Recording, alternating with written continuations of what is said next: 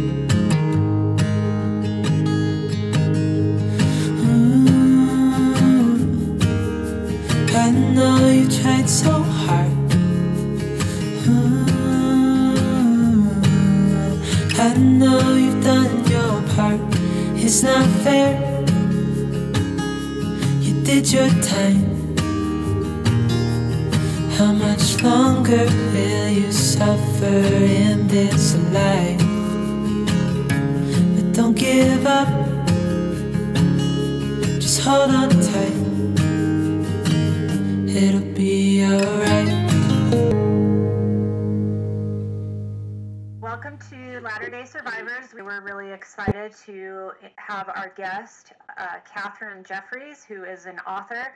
She is a, a fiction author. She has a book out.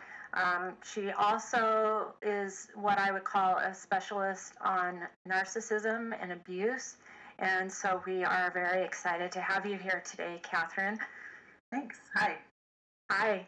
We have uh, lots of friends in common, and before you and I were friends on on Facebook, I would I would see your posts and your comments uh, through friends, you know, through mutual friends, and I've just had a tremendous amount of respect for you and your experience, and so we are very excited to have you here today.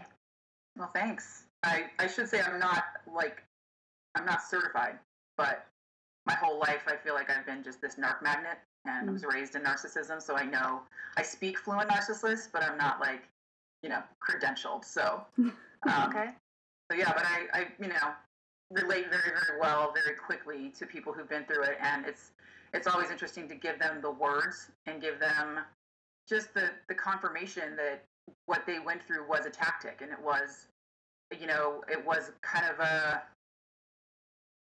you know just an assault on on their mentality constantly, and it was very like deliberate by somebody who was very confident in and how cruel they could be. And, and it's very shocking because, you know, everybody wants to blame themselves. So to be able to say to someone who's been through it that you're not crazy and that you didn't deserve it and, you know, to walk them through these, these very confusing tactics that made them doubt their own self and memory has been really rewarding, re- rewarding. So I'm glad that I started speaking out about it and started hearing more stories because a lot of people just didn't know what was real by the Mhm. time.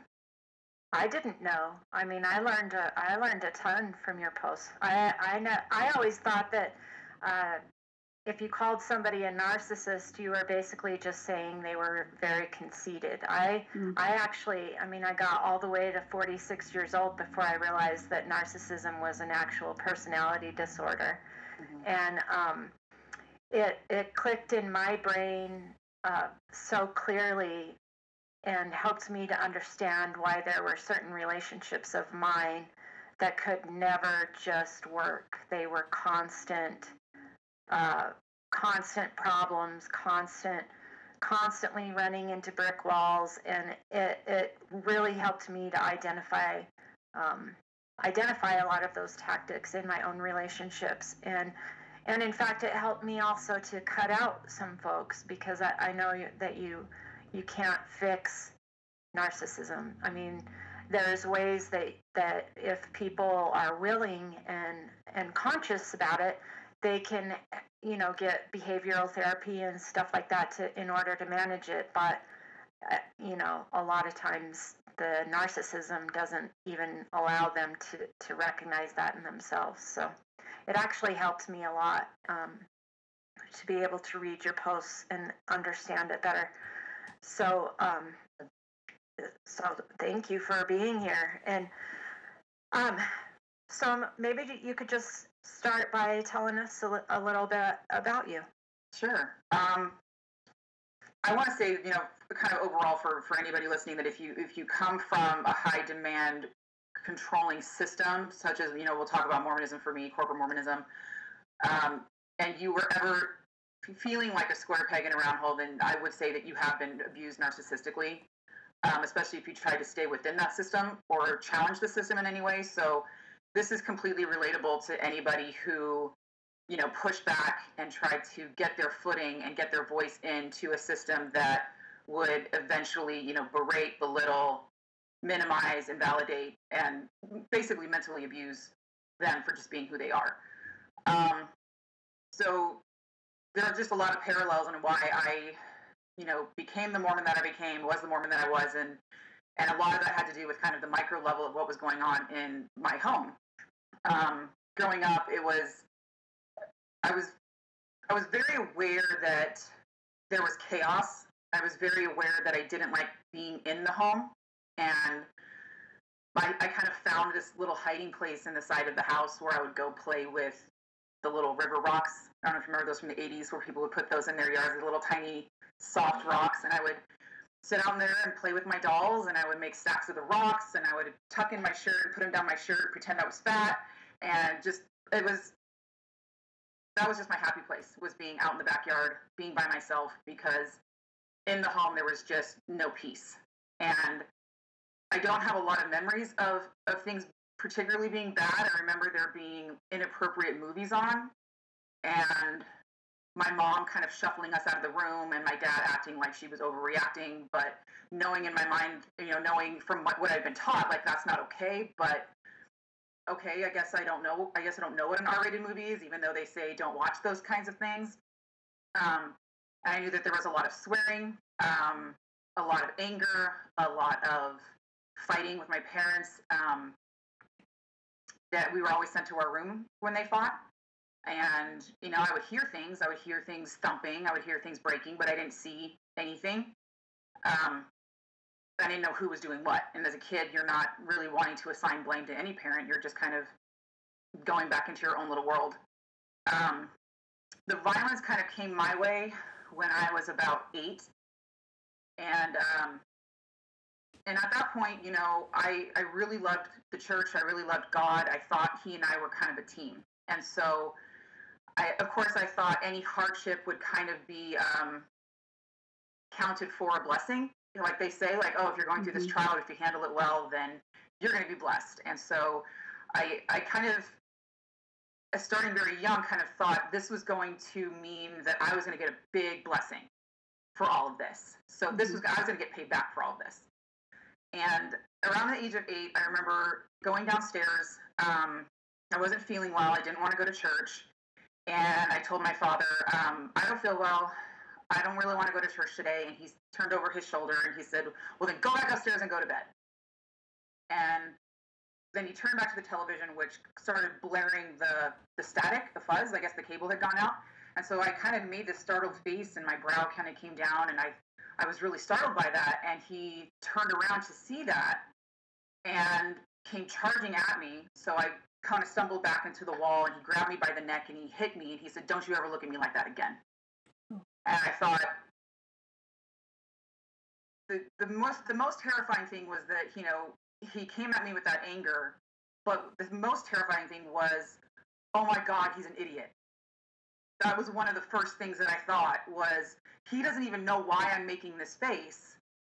Obviously, I'm startled and I'm scared because now I'm I'm at the whim of this unhinged idiot who took something completely wrong and is hurting me for it Mm-hmm. Like this guy can't be trusted. And so I, for some reason, went upstairs, put my church dress on, and was going to be super righteous because I just had to prove, like, no, I'm not a bad girl. I'm going to be a good girl, and I'm going to go to church, and this will be fine. But as time went on, the targeting continued. I was, you know, grabbed by my arm, grabbed by the back of my neck. I was grabbed shoved, um, yanked, like for anything, for just making a face or not even having an awareness of what my face was doing. Because when you're little, you don't really know. Um, when he would yell at me, it would turn violent if I rolled my eyes. And I was constantly told that I had an attitude problem, that I was the problem of the family, that he could get that everyone's getting along just fine until I show up. And we were, you know, we're all we're all doing having a good time until you come in. And so this this beratement would happen and it would be, you know, you're you're causing all these problems and then he would send me away and then he would sit at the table and be like, Can't you guys see that she's nothing but a problem?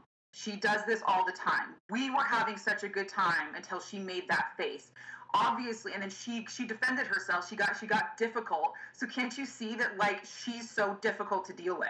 And this whole family's sitting there at the table listening, and I'm, you know, trudging off to my room with my head down. No one's defending me. No one comes to comfort me, and I'm just sent to be by myself until usually my mother would come in and sit down and say, you know, you're you're you're starting to resemble a woman and your father has a lot of anger toward his mother and that's called transference.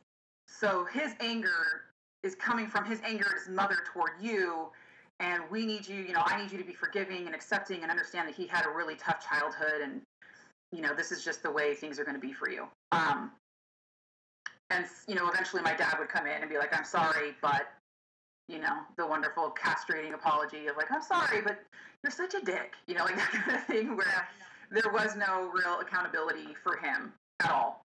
Um, and what's interesting is that that we were told you know not to talk about this that this was a family issue that we um, were to remain loyal. The word loyal was constantly thrown around.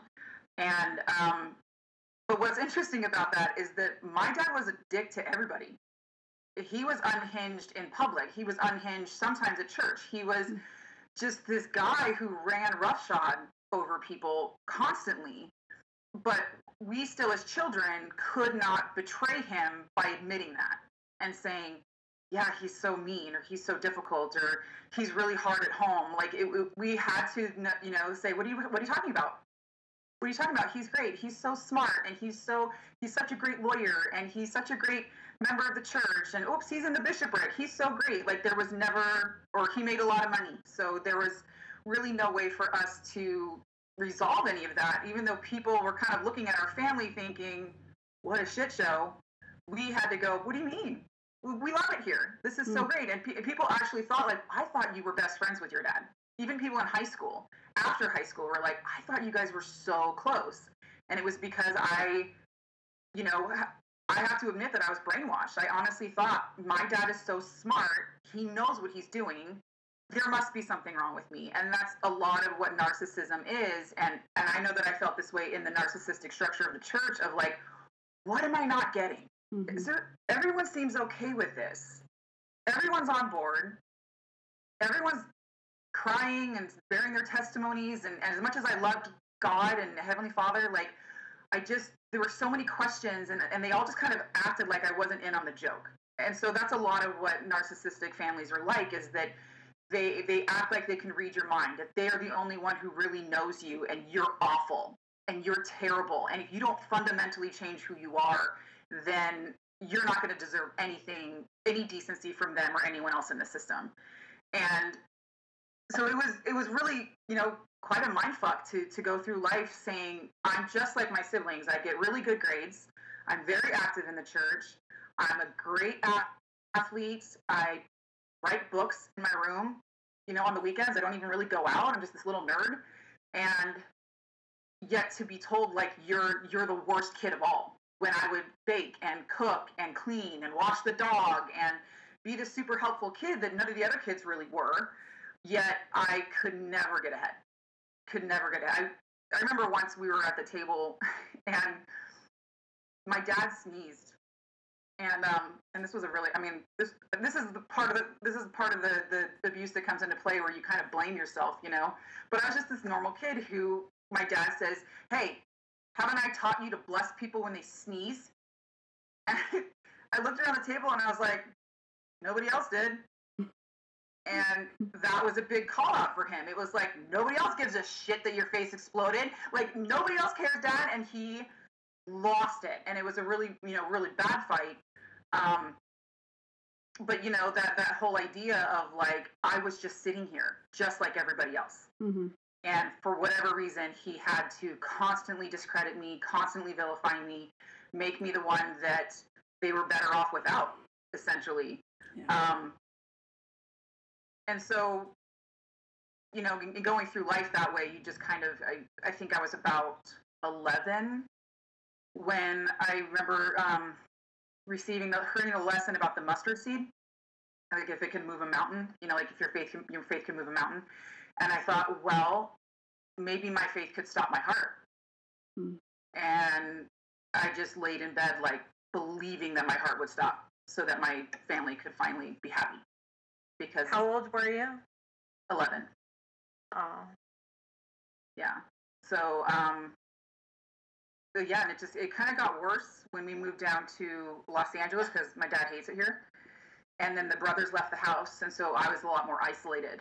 And um, you know, the the attacks would, I mean, when I say attacks, it was just verbal beratement for 45 minutes of you're manipulative and oh you're selfish and you're so ungrateful and nobody likes you and no wonder you don't Mm. talk to that friend anymore and you know just constant um and he was kind of like i mean he was kind of like a thesaurus for like he would say you're self-interested self-important selfish self self self like all these self you know um synonyms would go off. And if i started crying i was manipulative. If i was quiet then i was manipulative. Like there was nothing that i could really do um, and I knew that, that that it was all just major, major projection on his part. Like he had to put all of his faults on me, Mhm. and and then meanwhile the other golden children, which most of them were, um, could do absolutely no wrong. I couldn't believe that I would sit at the table and they would get an attitude or get a tone, and he would just laugh it off.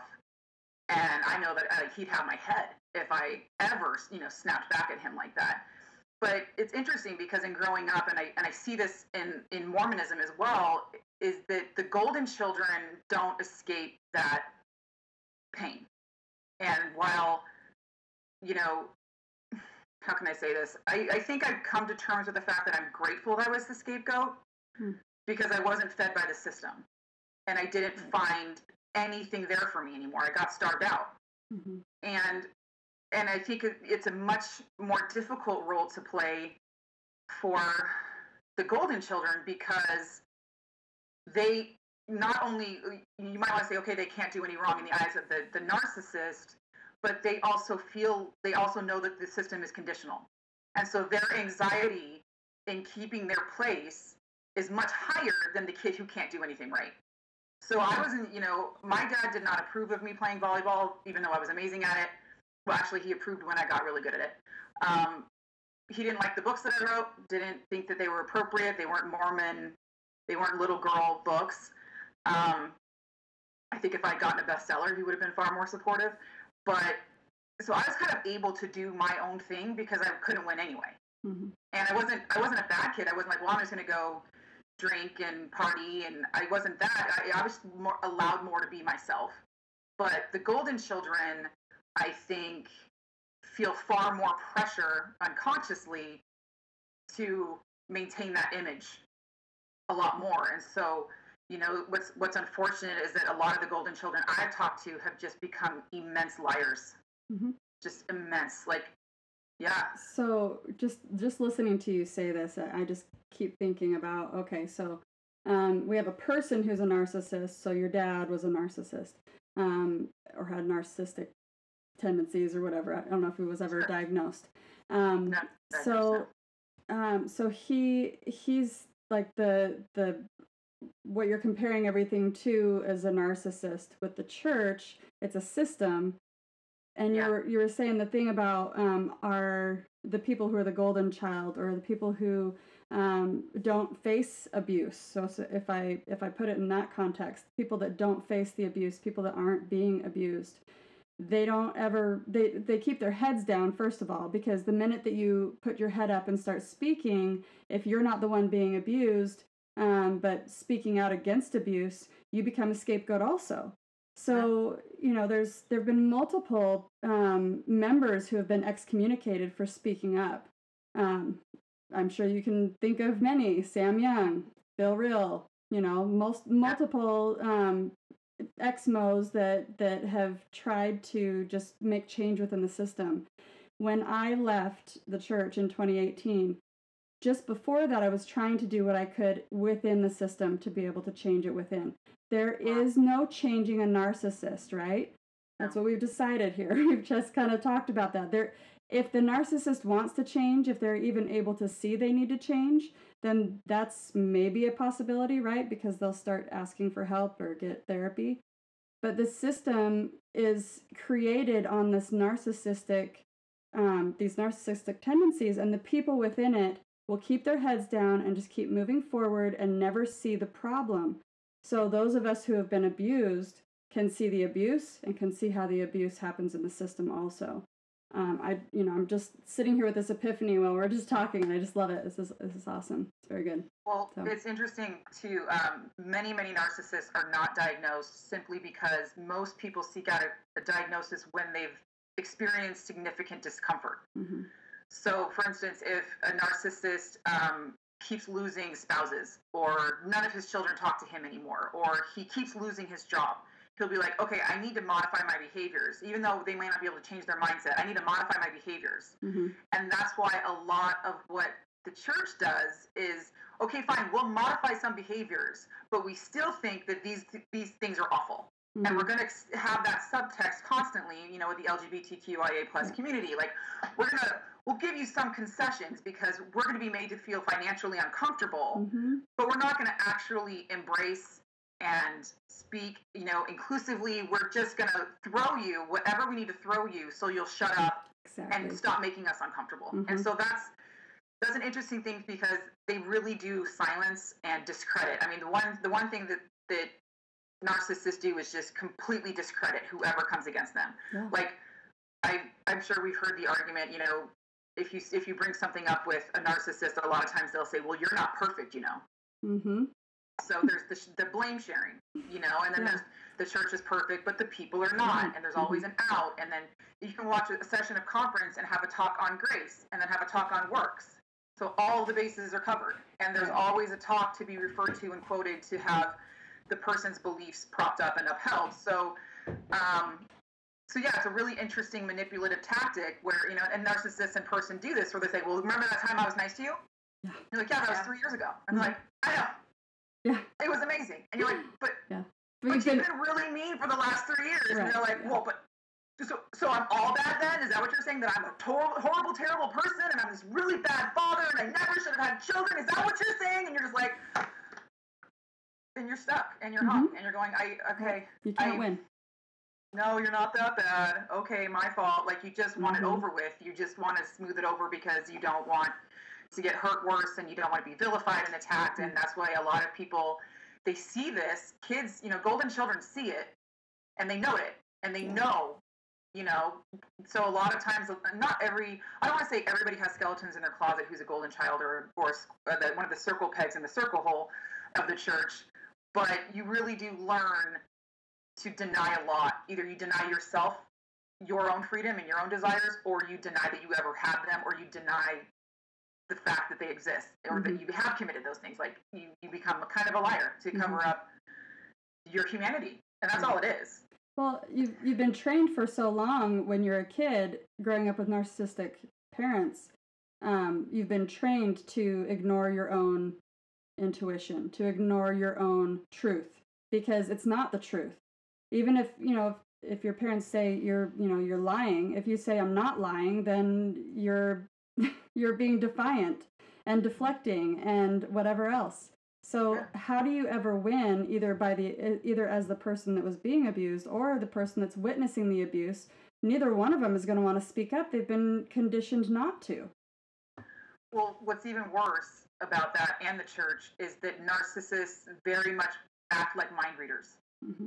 And that's what you kind of come into with the church, where it's like, if you so much as think about doing this, you may as well have done it. Yeah and so your thoughts you you feel invaded all the time you feel like someone someone knows that you're deep down a piece of shit mm. and they just know that about you even though you could do all the, and that's why you know a lot of people have imposter syndrome. Like you're doing all these good works and you're being a really good person and you've gotten good grades and you're nice and you're helpful, but they're really going to know that you only did those things for attention and you're not really that nice of a person. And that's the mind reading that mm-hmm. that when you say no, I'm not lying. They're like, but I know you and I know you're the kind of person who would do something like that. Mm-hmm. So you you really can't get out from under it at all. You can't.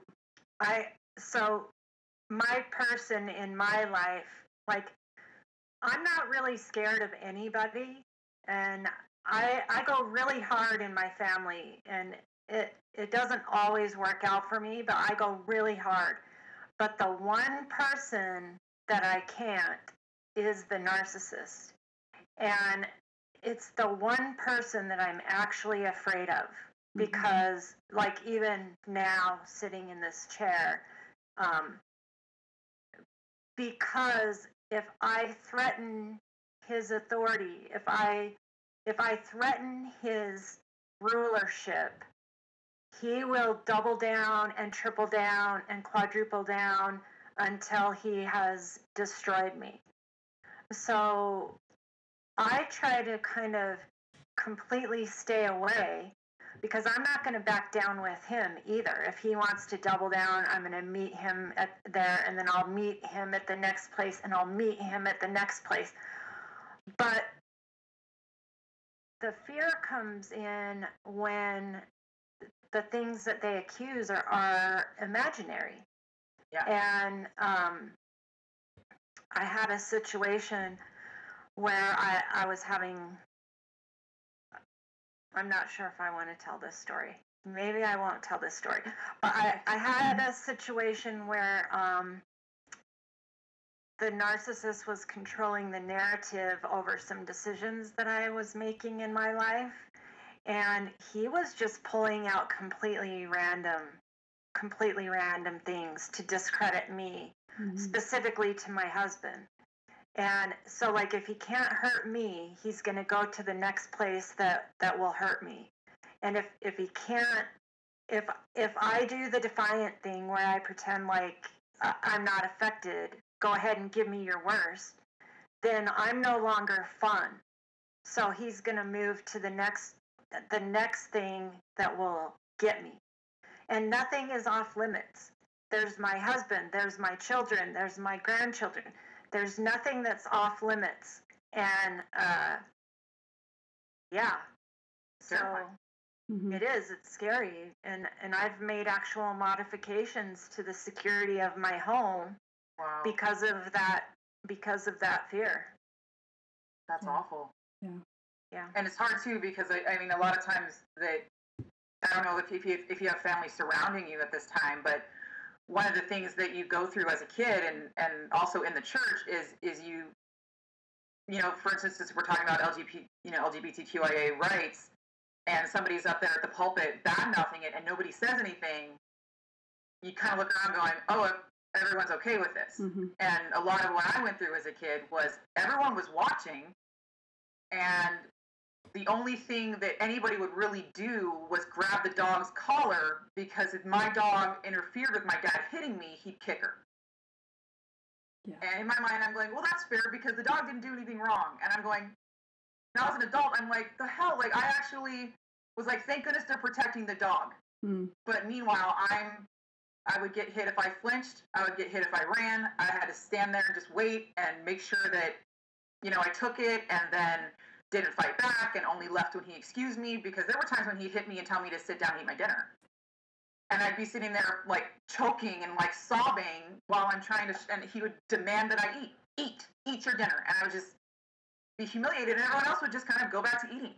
And nobody would be like, the hell is wrong with you? It was just, all right, well, Kate did it again. I guess we'll, uh, we'll just finish up our meal here. Um, so you really start to, to look around at other people, and I'm sure you felt that way, Dana, where you're going, why isn't anybody doing anything?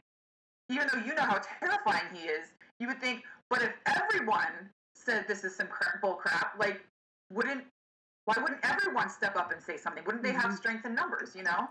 Yeah. Yeah, exactly. Are you talking about I, unionizing the family? you right, know, collective right, bargaining. Sure. We gotta gotta help the but family. they had their pecking order and they wanted to keep the totem pole, you know, stacked the way it was stacked. So it's Yeah. and I don't know if that's the dynamic that you're experiencing, Dana. If he, has that power, and everybody else is like, well, he's got the money, or he's got the influence, or he's just scary. Is that the vibe you get? They yeah, they don't they don't want the wrath of Mhm. this person. They'll do anything to avoid the wrath of this person. And then, you know, my, all of my siblings have experienced extreme abuse. You know, the ex- extreme sexual abuse, extreme domestic abu- abuse, and so um, all, all of us have have uh, we're adults who are still sort of living somewhere on the spectrum of of abuse. We're still responding in abusive ways. I, I don't even really know how to explain that where it sort of feels like I have woken up and I'm standing on the outside of the bubble and when I look in I can see how everyone's still trying to maintain peace in this abusive atmosphere, um, not realizing how they're participating in it, Mhm. Yeah. or or how they're still responding with an abused child mindset. And I think that they're looking at me as being rebellious. Dana's gone overboard again. Dana just has to do everything so dramatic and whatever. That's fine. It's fine if they feel that way. But I think a lot of times there's this dynamic of trying to get the approval of the parent, the or the parents, plural. And even if you don't, even if you're a grown ass adult with children yourself, there's still a part of every person somewhere in them that is desiring the approval of their parents. And so in our family, it's it's easier to be the one who is is trying to get that approval than to be someone who is on the outside because I'm on the outside and what that means is I'm 100% on the outside. My mom is not allowed to come to my home. My siblings, d- you know, so they don't see you know they don't see how that is abusive. And i have gone to them and tried to make the offer look there there's seven of us. We can stand together with our spouses and be a family. But that was completely rejected and Mm. and that's all i can do so i sit on the outside of the bubble and I wait until their bubble is burst, and and that's that's just how we're doing it. Well, they isolate you, right? You're isolated. You're isolated and made to feel alone so that uh, you just feel like you're wrong. And the only way to get back inside the circle is to apologize, is to own whatever it's to it is. grovel. Right, to Mhm. grovel. If But- I come back, Yeah, but if they, I come back groveling, yeah, Yeah. yeah. if I apologize hard enough, if I admit how bad and wrong and all of that Yeah. that I am, then I can have a seat at the table. Yeah. And I'm sitting here saying, "Fuck you! I'm not having a seat at your table Mhm. until you get rid of that guy." Yeah. And so I have felt kind of betrayed. You Mhm. know, how come they're choosing him over me? But Well, they don't want to be the next one, right? They don't want they don't want to be the next victim or the next scapegoat. You know, they're going to keep their heads down so that they don't turn into Dana. yeah, Well, it's it's fascinating because this is this is the only end for you. Yeah. Yeah. There's no other other no other way for you. hmm I have two siblings still who who I speak to and everything, but but one of them is also a scapegoat, you know, and and the other one was the um, the son of my dad and my stepmom, and so he was raised in a whole different household from all of the rest of us. He's the only one who was raised over in another house with a with a different mom. Mm. So I'm I'm still connected to him, and I'm connected to to my youngest sister because she was also a scapegoat, and she has also put her foot down.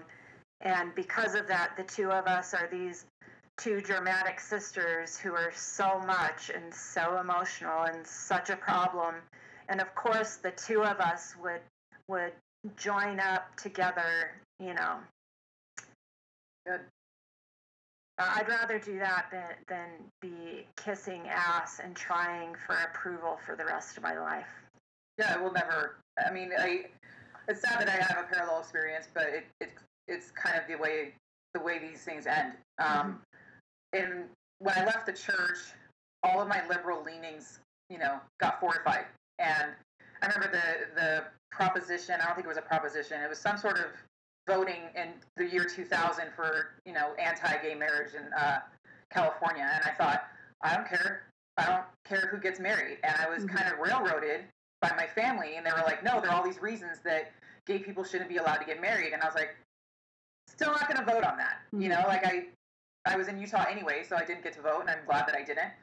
But um, then Prop 8 came out, and I hated every minute of that. I felt like I definitely got strong armed into doing it, and I lived with the guilt of supporting that. And and it was interesting because I would go door to door, and I was that person who would get run off of people's porches because I was trying to explain to them how they needed to vote because it was a confusing proposition. So they'd be like, "I support gay marriage. I'm voting yes," and I'm like, "No, let me tell you." If you support gay marriage, you need to vote no. And they're like, that's not true. You're such a homophobe, bitch. Get off my boat. But I'm like, I swear to God, you just supported it without even realizing it because Mm. they were voting for the amendment, which meant yes, against the amendment, said no. And I'm trying to explain this to them because I, you know, value people's votes and I wanted them to be informed, but I wasn't there to convince anybody because I didn't believe in it. I thought it was awful. I didn't want to do it. Um, so then, as you know, time went on, and I actually ended up leaving the church. Um, sadly, because you know, I was sitting across from a friend of mine who, you know, in his late 30s was coming out for the first time, and he wasn't Mormon. And he said, "You're the one I'm scared to tell the most." And I said, well, "Why?" And he's like, "Because of the stuff you say online about, and you support Prop 8." And I just thought, "Oh my God, I suck. Like, I, I really need to check where my feet are on this." Mm-hmm. And it started to unravel a lot because I saw this man who wasn't religious and wasn't in a high demand culture, but he was the most amazing human being and I wanted him to be happy and loved and it just shifted everything for me to realize like no one should live alone and in fear and I contributed to that. So when I left the church, you know, I I was finally allowed to be open and be real about the fact that I supported gay rights, that I support minorities' rights, that I support immigration, that I want, you know, there to be more equity in the country. And um, and in 2016, and by the way, I just want to add that that I don't think I don't think my dad can be mad about any of this because he actually bragged about being a strong father, and everything that that ultimately led to our separation is church sanctioned. So he can tell himself that he's a good father and a good Mormon because we were sitting at the table at Thanksgiving, and all of my siblings had kind of distanced themselves from the holiday the holidays at all. They they moved they moved across the country and suddenly stopped coming home for the holidays because it was so toxic. So they would come home in like the off season when things weren't as stressful or, or sentimental. Um, but they still expected me, the one who lived in the area, to make I mean every holiday, like Memorial Day. I mean, every holiday had to be involved with my parents and supported. And one Thanksgiving, I was, you know, after making the entire meal and sitting, at, inviting them to my home, in my home, my dad proceeded to bag on feminists and bag on minorities and then started bagging on who he calls the gays, Mm. which made me want to throw up. But I'm sitting there trying to gray rock him. And gray rocking is when you just kind of nod. You don't go, oh, that's so interesting. Tell me more. Like, you cannot have any real reaction to what they're saying. It's just, oh, yeah, I've heard you say that before. Oh, yeah, that's, you probably heard that from O'Reilly. Okay, yeah, that was on Fox News. I remember that. Like, just very, like, bland, bland remarks. But I noticed that my sons were overhearing all of it. And I remembered, you know, that that very stark feeling of being, you know, sitting at that table and being forced to eat my food while nobody stood up for me, going, I guess everybody agrees because nobody's doing anything. And I realized, like, my sons are watching me not do anything with their grandfather basically acting like a pig at the Mhm. table in my home, eating my food. So um, I thought it over for a few days, and you know, I called my mom over. I said, "We need to talk." I said, "I can't. I, I've given you chances. I've we've taken breaks before and we've had our differences, and I've tried to voice my boundaries and say we don't talk politics, we don't talk the church. Um, I've said it several times, and, and he doesn't listen, and he is getting more and more offensive to try to get a reaction out of me, and I cannot do this anymore. And um, she said, "Well, you know, it'll be interesting to see how your life turns out then." And I, I thought, like, Mom, we can still have a relationship though. Like, it's gonna be fine. And she's like, Well, I think you need to be more forgiving and accepting. And I said, well, I can do that over here while he's over there, you know, but I can't you know, he betrays confidences. He goes up and tells people that I've said things that I didn't say. Like he is stirring up problems with my friends and even in my marriage. Like his, things are getting mm. kind of strained. And she just said, you know, well, you wouldn't even have the life you had if it hadn't been for your father. Okay. Like he paid for a lot of stuff or whatever. And I just thought, well, you're kind of going back. You know, the last time you paid for something was my wedding. And she's like, yes. And you wouldn't have had your marriage if it wasn't for him. And I just thought, oh, you're digging. Mm-hmm. You're really digging. So I said, look, I, I just can't do this. I really, really can't. He's disrespectful in my home, and he's a bad example. And she left, and and it's funny because like the the totem pole started tilting. You know, like when I imagine the totem pole, I imagine I'm on the bottom. You know, like my well, my dad's on the top, and then there's my the golden brother, the golden sister, the other brother, my mom, the dog, and then me. So like that's how I imagine the structure to be. And when I kind of like kicked myself out from under and was like, all right, go be the happy family now, you guys. Like you guys can all have the problem person out of the out of the equation, and I'm fine with that. Um, then the, the the pressure started from the siblings. That was like, that's not right of you, and you need to come back, and you're disloyal, and let's forgive, and why can't you? I think the advice I was given from one sibling was, you need to follow the Instagram account um, called "Shit My Dad Says," and I'm like, Mm-hmm. What's on that? Oh, his dad's super racist and super sexist, but it's kind of funny. And like, maybe you should just accept, like, your dad just says shit. He just says shit. And you just have to accept that he's never going to change and he's old and, you know, shit my dad says, Kate. And I'm like, I can't have him saying that stuff in front of my kids, though. Yeah. And he's like, oh, your kids will understand. And it was just this big thing of like, we don't want to deal with it. We're over here in our in our states away, living states away, not coming home only for a weekend if we want to. Um, but if you can just keep keep them happy so that we don't feel obligated on the holidays, that would be great. And it was just this uh, tons and tons of pressure. And every single time they called, it was a conversation about this. And there were three of them. So every single time I heard from one of them, we're having this conversation about, you know, me, I, me being difficult and me accepting that I have to, you know, be a cog in the wheel and, and me continually saying, no, I have two sons. They're both on the spectrum. I have a high stress you know, my husband has a high stress, high risk job. I I don't know if you guys care, but every time he goes to work, I don't know if he's coming home. Like that's a lot to deal with.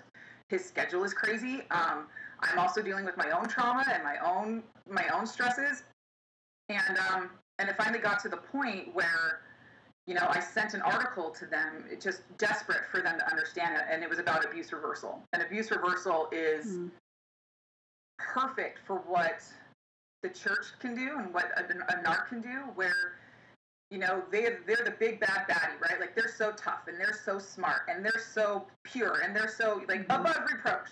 Yeah. But if you push back a little bit and go, yeah, but that was kind of mean, then the they say, "Oh my gosh, how could you be so mean to me? I'm such a victim. Somebody come defend me. This person's crazy. I can't believe this is mm-hmm. happening. This is so unfair.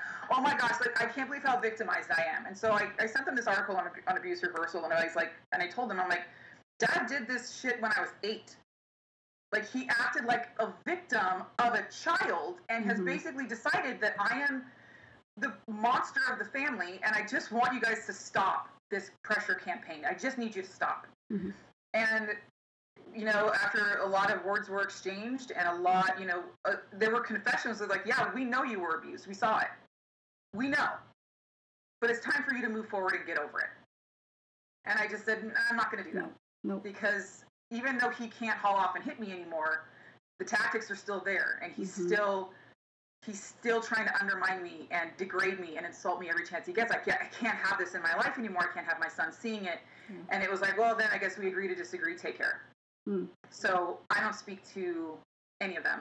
Haven't had a check in from any of them.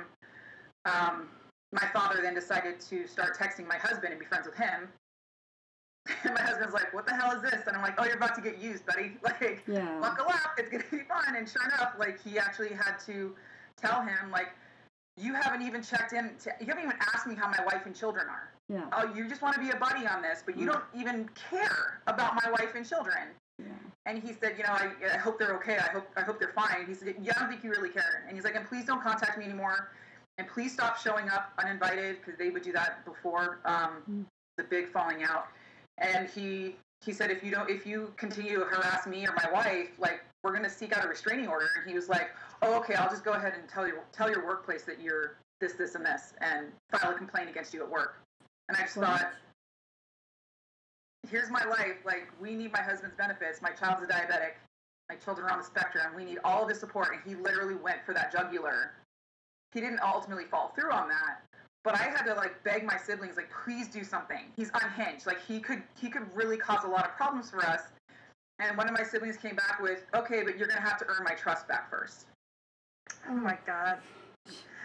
Yeah, this is Mm. what I was saying about how dangerous it can be. You know, if if you go back and forth with them, Mhm. they they double down and double down and double down and you can find yourself in an actual dangerous and scary place Mhm. that i mean i mean i'm i'm just totally relating because uh, i have had to sort of go away and even though everything i'm doing i'm i'm doing it out loud i'm doing it publicly i'm also kind of trying to keep this barrier where i'm not threatening his reality too much Mm.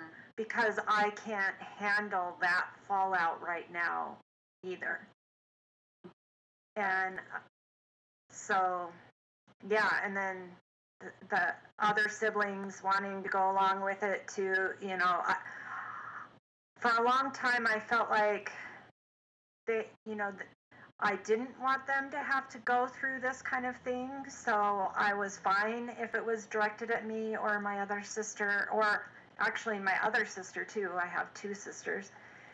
Um you know, we would all take turns taking the blame for something when we were little. We kind of tried to cover each other and try to minimize as much damage as, as we could. But now that we're all adults, I, I'm like, all right, if you're co signing his behavior, my life is now in danger because anything I tell you, I have evidence that it's going back to Mhm. him and then that creates actual danger for me. Like danger. Like you're saying with your husband's Mhm. job like it's it it becomes real. It's not just words anymore but it's actions that can that that can actually harm you.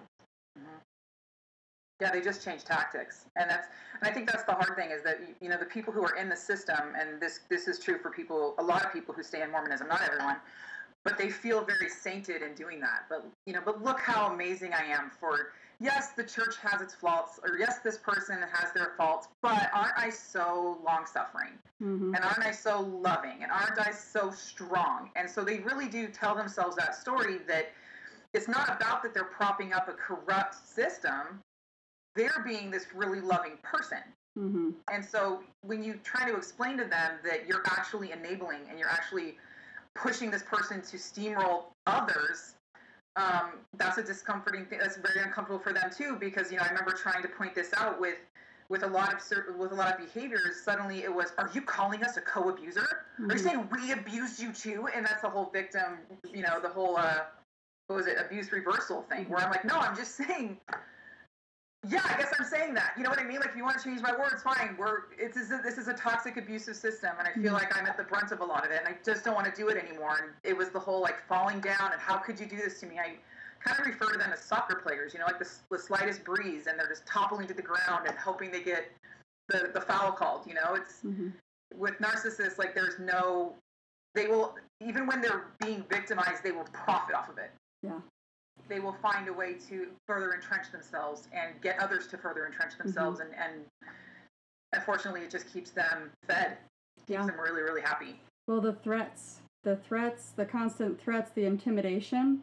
Um, it, it it was was actually something that your dad said. You know, he actually said the words that he would, what he would do. You know, going for the jugular. He said, um, reporting your husband or whatever um, for his for his uh, career. Um, but in the church, there's it's also like that. So if you start speaking up, if you if you try to defend yourself, if you speak up, they're going to do what they need to do to be able to threaten you to be able to, to be quiet again. And so they threaten your membership, which then threatens your eternal salvation, which then threatens all of your uh, relationships with every family member that's going to continue staying in the church, which then isolates you and makes you weak. So the church did the same thing with the letter that I wrote to them. Um, I kept asking where it was about um, my abuse from my stepdad. They wouldn't. They wouldn't tell me. I kept calling, and then what do they do? They have a paralegal from Kirton and McConkie call me. Now, if that's not um, a covert threat, Sure. you know, they're trying to make it seem like, oh, well, we just want to hear your story so that we know we have it, um, whatever. They they wanted me to tell her all my story, and I'm just like, no, this is this is abusive. This is a threat from you telling me that you want to be you want me to be quiet. Yeah, and there's and there's that you know the one thing that narcs love to do is the whole destabilize, hmm and a lot of that is by you know oh now now this other person knows what you told me and this other person knows and you can go ahead and tell them they'll be the arbiter of whether or not you can be believed because they're trying to discredit you like oh you wanted to sin or maybe you participated in what you were going through or maybe you didn't run and fight and kick like you should have i Mhm. mean i remember going through that um, with a narc boyfriend that i had that was you know i i denied for probably 15 years that he had assaulted me the way that he had because in my mind, I had participated. I'd given him the opportunity. I hadn't fought. I even after the, I stayed with him. You know, we were Mhm. still in that relationship because the the golden child, for the most part in the Mormon Church, are men. Yep. Like cis males are like the golden children, and you know, but a female is a temptress, and she's the one that has to safeguard chastity. And if something happens and she didn't fight hard enough, because men can be men, it's just weird, like you know, double bind where it's like men are really animals and they mm-hmm. can't be expected to control themselves after a certain point, but they're also godly and you need to obey them. And it was really difficult for me to put that together because I think I, I, a lot of that happened with my dad, where it was like once he got to a certain anger point, then that was my fault that everything just kind of spiraled. You know, the whole mm-hmm. like men can only control themselves. It, it didn't only it didn't translate to mere sexuality for me. It translated to any sort of elevated emotion from a man, then he, he couldn't be expected to adhere to decency and not be violent. It just wasn't. Men had all these excuses in the Mormon church, and any woman who kind of stood up about it was emotional. You know, we've heard that from what American societies Yeah. do. You're emotional, you're hysterical, go calm down, you know, and you're just, you're discredited immediately. Yeah, you become the scapegoat, So- right? You become Yeah. the scapegoat. Yeah. I so I was just thinking, um, would you mind giving a definition of of a, a narcissist? Like how do, how does somebody know if they're dealing with a narcissist versus someone who's just full of full of themselves or as the diagnosis? Let the record show that Kendra just held up the DSM five. For my psych program that Are you I looking it up? You going there? I am I'm going there. Okay. So, um, it is a personality disorder.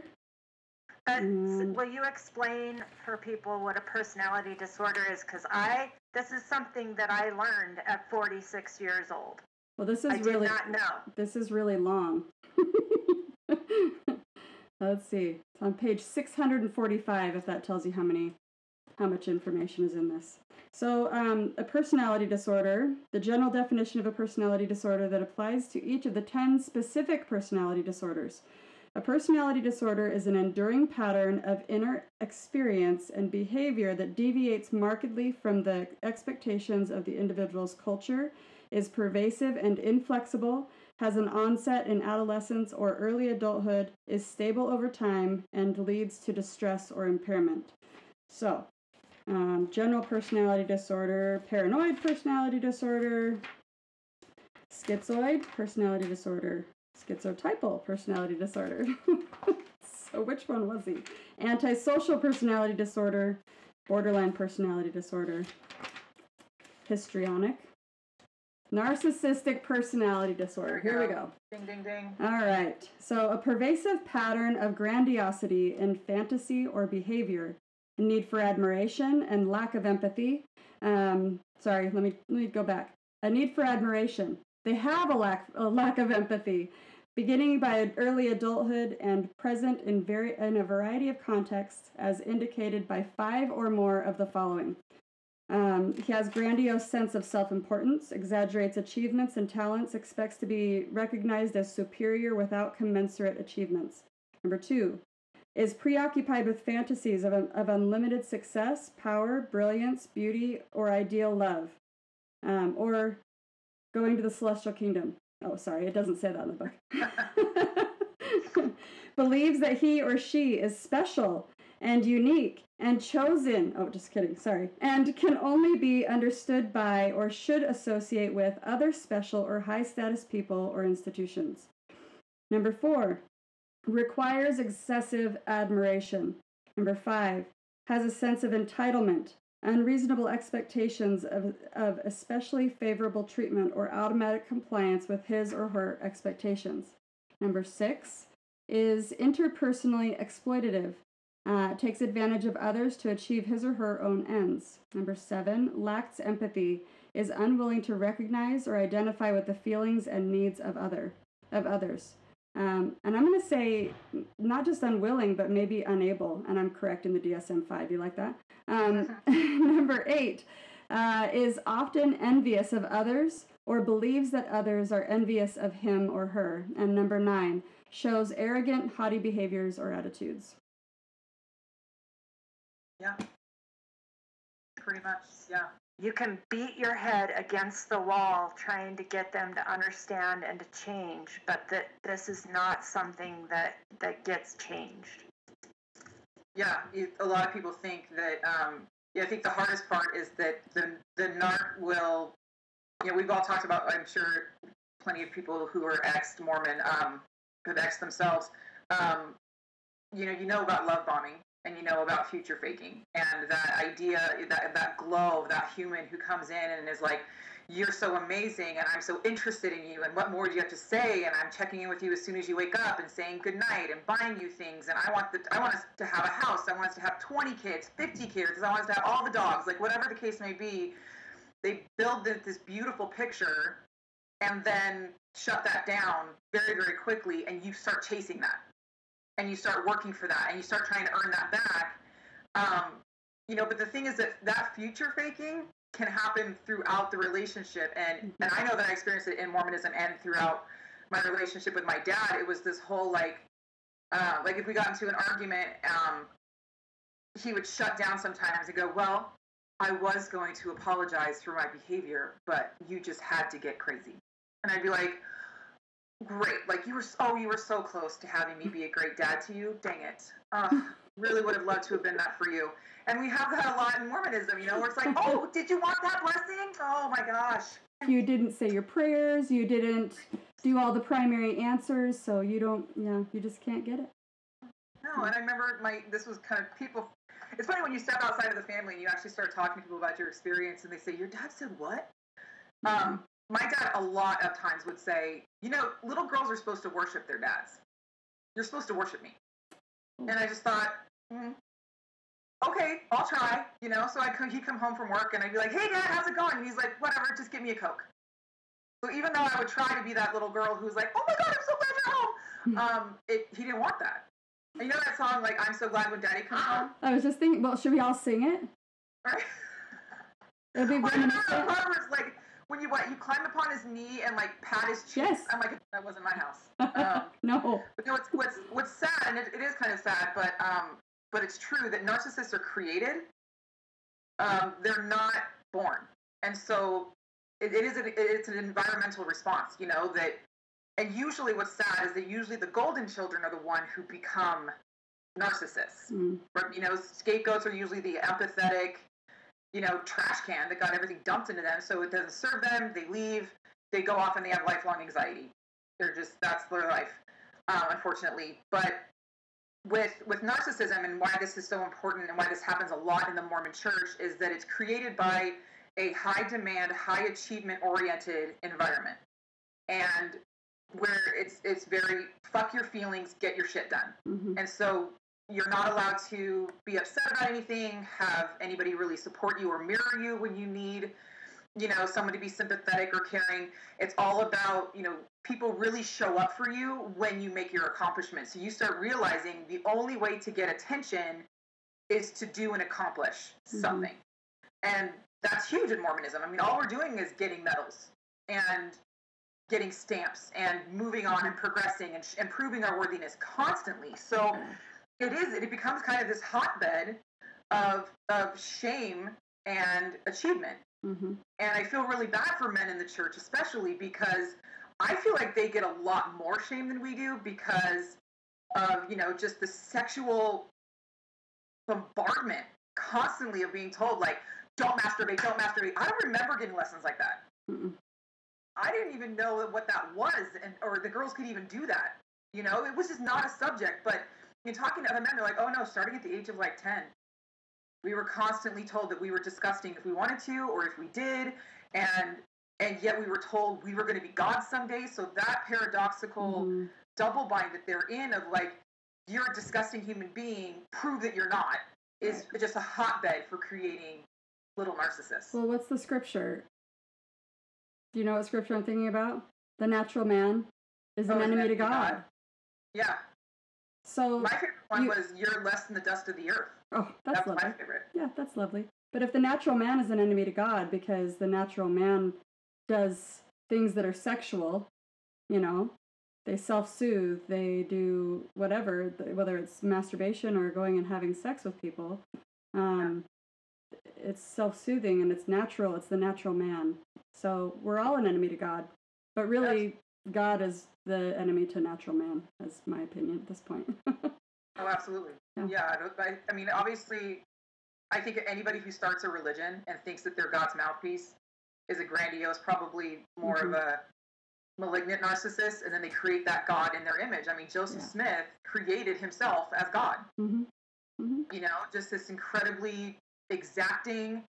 This, I mean, it- wasn't that. I don't even think Joseph Smith thinks that God's that way, but that's exactly how Joseph Smith wanted people to behave toward him. hmm And so he created this system where everybody was living in fear. Nobody could quite win. Everyone was kind of confused as to what the rules even are. hmm And everyone owed him money. So The rules are always changing. The rules are always changing. And the reason those rules can change is because Joseph Smith was speaking to God. So if God can speak to a prophet and that person is going to disseminate that information, then why wouldn't we believe it? Yeah, right. And it's interesting. I mean, all the all the tools that that they use. Um, you know, the full, the whole triangulation thing, the whole the, the Mhm. fact that they bring in kind of this imaginary person who agrees with them, or they think that you know, so you feel like you're the one, you're the odd one out who's not understood, but everybody else gets it, but you. And if you Mhm. have questions, why would you question something like that? Silly. Nobody else is questioning anything like that. Everybody else is okay. So what's wrong with you? And don't you have enough faith? And it, Yeah. it on and on it goes with all of these tactics that they just discredit yourself to yourself. And I think that's Mhm. the hardest thing about narcissism is that yeah, other people might buy their line, hmm but you don't even believe your own thoughts. Yeah. And you don't even believe in what you know of yourself hmm because they planted this seed of unworthiness and and inadequacy in you and this carrot chasing kind of hmm you know, way of being. And that's just your life. Is you're chasing this invisible carrot. Yeah. And it seems like everybody else knows the rules but you. And it's, it's really hard to get that out of yourself to really hmm step away. And and why it's so important sometimes to go no contact. You Mm-hmm. know why a lot of times, like even recently, I, I kind of in a way had to go no contact with the church and say I don't want to. I kind of distanced myself from certain chat rooms because I'm like I have to go. I have to get this out of my head and get my identity right Mhm. because while I know what happened to me, I don't want to live in that. And I don't want to give that room anymore. So I, I could very well go back to it. Obviously, I'm discussing it with you. I find it fascinating and Mhm. I'm still growing out of it. But going no contact and flourishing in your own thoughts and in your own experience hmm is one of the main things that you you have to do to get your identity back and to get Yeah. your sense of self back. Definitely. And obviously getting a good therapist Yeah, who knows what narcissism is. Yeah. Absolutely, absolutely. You learn to trust yourself.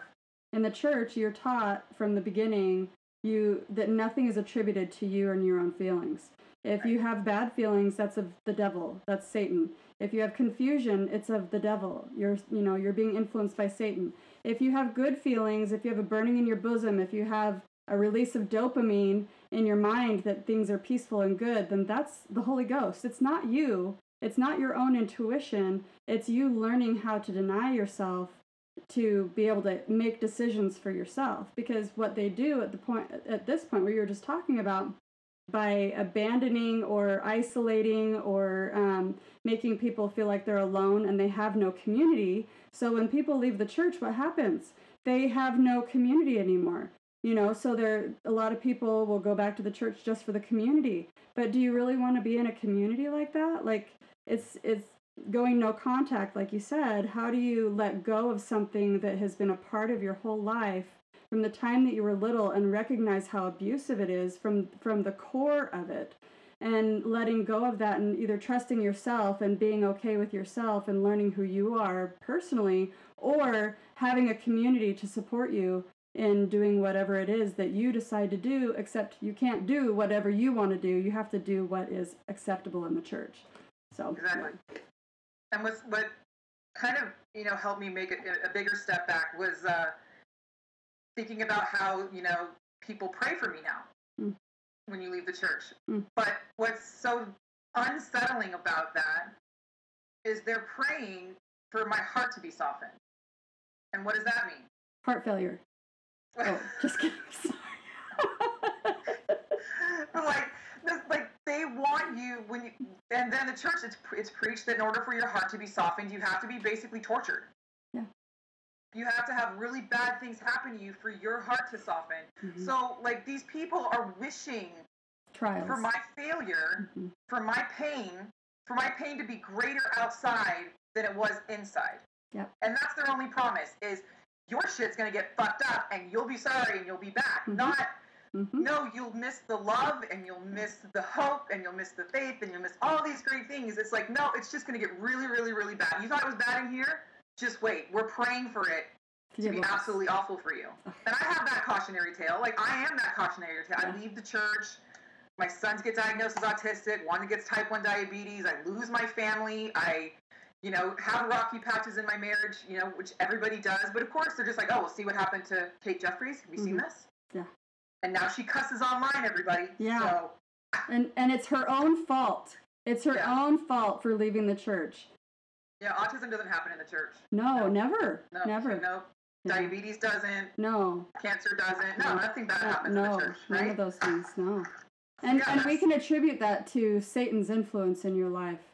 You know, Right. but once you come back to the church and you start feeling like the church is true again and you start bearing your testimony and convincing yourself that the church is true, then then that's the Holy Ghost. See, the Holy Ghost brought you back.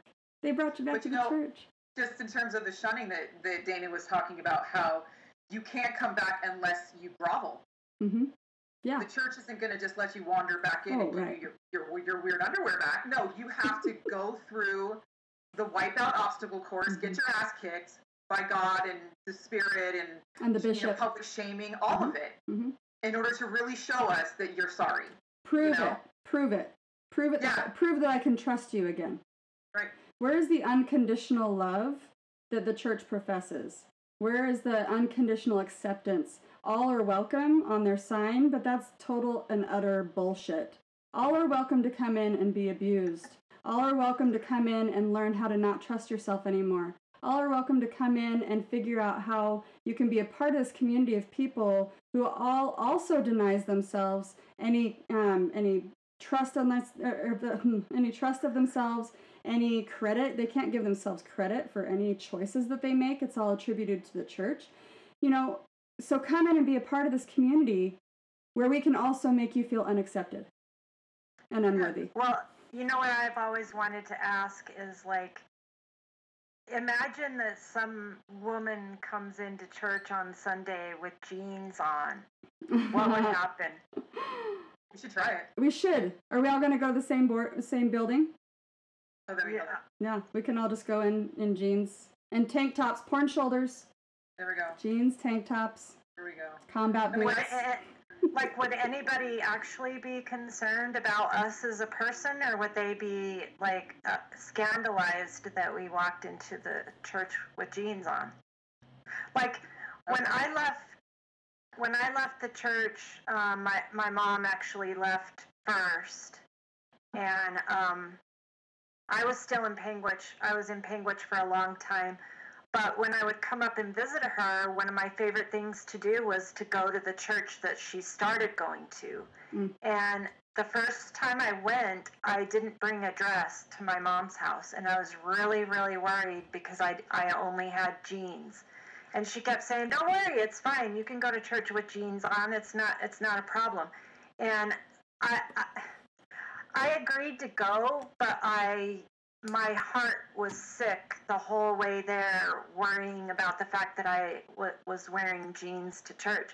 And when I got there, like women were wearing everything. They were wearing jeans, they were wearing dresses, they were wearing shorts, they were wearing mini skirts, they were wearing ten- tennis shoes. They were wearing whatever they want. And I I remember thinking, holy shit, this is awesome.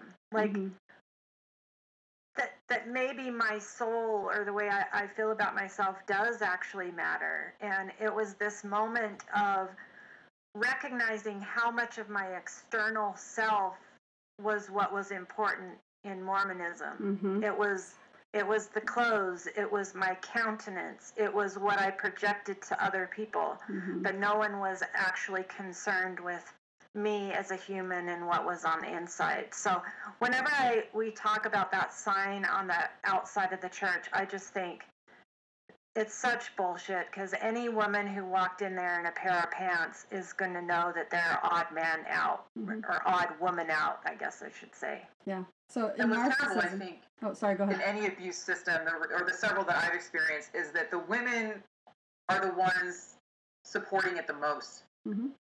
You know, like the fact that my mother was in this abusive marriage with this person and then was like, okay, your turn. And just kind of trotted me, like pushed me in front and just stood there because the heat was off her. And it was just like, well, this is what we do. Mm-hmm. And, you know, how many women have we, or like, and I remember talking about sexual assault with someone and she was like, yeah, she like left her house in this little black dress to walk her dog. It's like she's asking for it. And I'm like. You, as a woman, are literally saying that a woman who gets home from a night out and takes her dog for a walk is fair game. Yeah. You know, and the cultural correction that I got came mm-hmm. from women. The, the, the pull aside of like, do you really need to be wearing those heels? Mm. Oh, that's interesting that you think you can, you know, wear that. That's brave of you. You know, that kind of crap. It came from women. Yeah. It's internalized ultimately. misogyny, right? I fight that all the time. Yeah. Yeah the ward members, women mostly, will um, chastise and uh, shame other women for not wearing appropriate attire. And I actually think that how how better fitting is that to prove that the church and its people are, have like a narcissistic tendency to say that they accept them unconditionally but yet can't accept them even on the condition of what clothes that they're wearing that they have to go home and change to look the part you know, women, I know a lot of women who um, have bent over backwards to make their family look like it's a perfect little family. And all the kids are perfectly dressed and their shirts are ironed and and her and her husband are you know sitting there holding hands and acting the part but then you look at the um, the actual situation at home kind of like what you were talking about everybody thought that you were uh, your dad's best friend you know what's hap- what's actually happening at home and this isn't always i'm sure there's some families that have all their shit together and their shit doesn't stink and you know um, but but the reality at home is not what you see in the church. So everybody trying to to live up to this standard that's a superficial standard and not accepting each other on the on who we are as a person because we don't even know who the fuck we are as a person I'm a Mormon. I belong to the Church of Jesus Christ of Latter day Saints. Follow the prophet. All the things. You know, I, I only know who I am because I'm a daughter of God. Uh-huh. So, how can I accept somebody else completely and un- unconditionally if I don't even accept myself? If I don't even know who I am? So, of course, we're going to project that on other people, right? So we're we're taught in the church how to have narcissistic behaviors. I can't accept my own problems and my own um, you know troubles that I'm feeling and all this this dissonance that I'm feeling because I don't really believe what I'm saying. But I can project on somebody else because they're wearing a tank top to church. I can project on somebody else because their kids don't look like they've been bathed in a few days or a week or whatever, you know, that they don't have the right attire. So we're conditioned as Mormons to judge other people so that we don't judge ourselves. Yeah. We, we, we're taught to deflect. We're taught to mm-hmm. do the what, what about isms. You know, we're taught to, we're taught like, I mean, I know that with, with narcissists especially, they are so offended that you don't try to please them in mm-hmm. every way, shape, and form. So if you show up with the, the nerve to wear pants, it's like, but you know that displeases me. Mm-hmm. And why aren't you trying to look and do and think exactly how you, I want you to? Like they mm-hmm. take it absolutely personally as as a sense of your integrity, even. Yep. To where you you literally don't have the integrity to mind me and, and obey me and just read my mind and know what I want from you. Mm-hmm but then you know so it becomes very very nitpicky very very superficial and that's the one thing about narcissism that's very true is that they don't like the deeper issues they don't like deeper emotions mm-hmm. they want people who don't emote mm-hmm. they want people who don't have problems they want a blank slate mm-hmm. to put whatever they want on it and then you're supposed to just kind of be the robot for them right and so when, when you have deeper issues in the church it's very much like oh that sucks um, mm-hmm. maybe you should repent right not get you counseling, not go deep with it, not let's let's get messy with this and figure out how we can fix it. It's just oh yeah. if you could go away with that, that'd be awesome because that's not that's not fun for me. It doesn't make me look good. Yeah, yeah. Can you? Um, I know that I know that you did a lot of preparation for this uh, podcast today. Can you kind of give us things that people can look for, both at both as far as narcissism is con- concerned, and then how how you see um, that the church relates to, to narcissism. Like, how can people recognize certain things? If that question even makes yeah, sense. It is. Um, I think if the one thing that that I've come across in talking to so many people who who have dealt with narcissism is this near constant state of confusion of never knowing which version you're going to get that day. And there's never, you know, and we deal with that with the church all the time. Okay, when are they going to be accepting of people with LGBTQIA community ties? When are they not? Mm-hmm. And it's just this big whiplash of, see, we were for a minute and now we're not because you guys were bad. And we'll be, we'll be cool for a minute over here, but not for long because you're going to be, because then you're going to get uppity and you're going to think that you actually have a right to be here. And, you know, like this whole like push and pull and this constant whiplash based on their moods and um, and then of course if they if you see somebody um, if they're not picking on you, it does feel good to be in the presence of someone picking on someone else that you don't agree with. Mm-hmm. We had that with our previous administration. You know, he people didn't like him, but they liked how he attacked people they didn't like. And it really emboldened them to also attack people that they don't like. And now we have this very discordant culture, and it's really gross and it's really scary. But but it does feel good, and you can see how they're saying, "Well, I'm, I like that he's jerk to people that I don't like."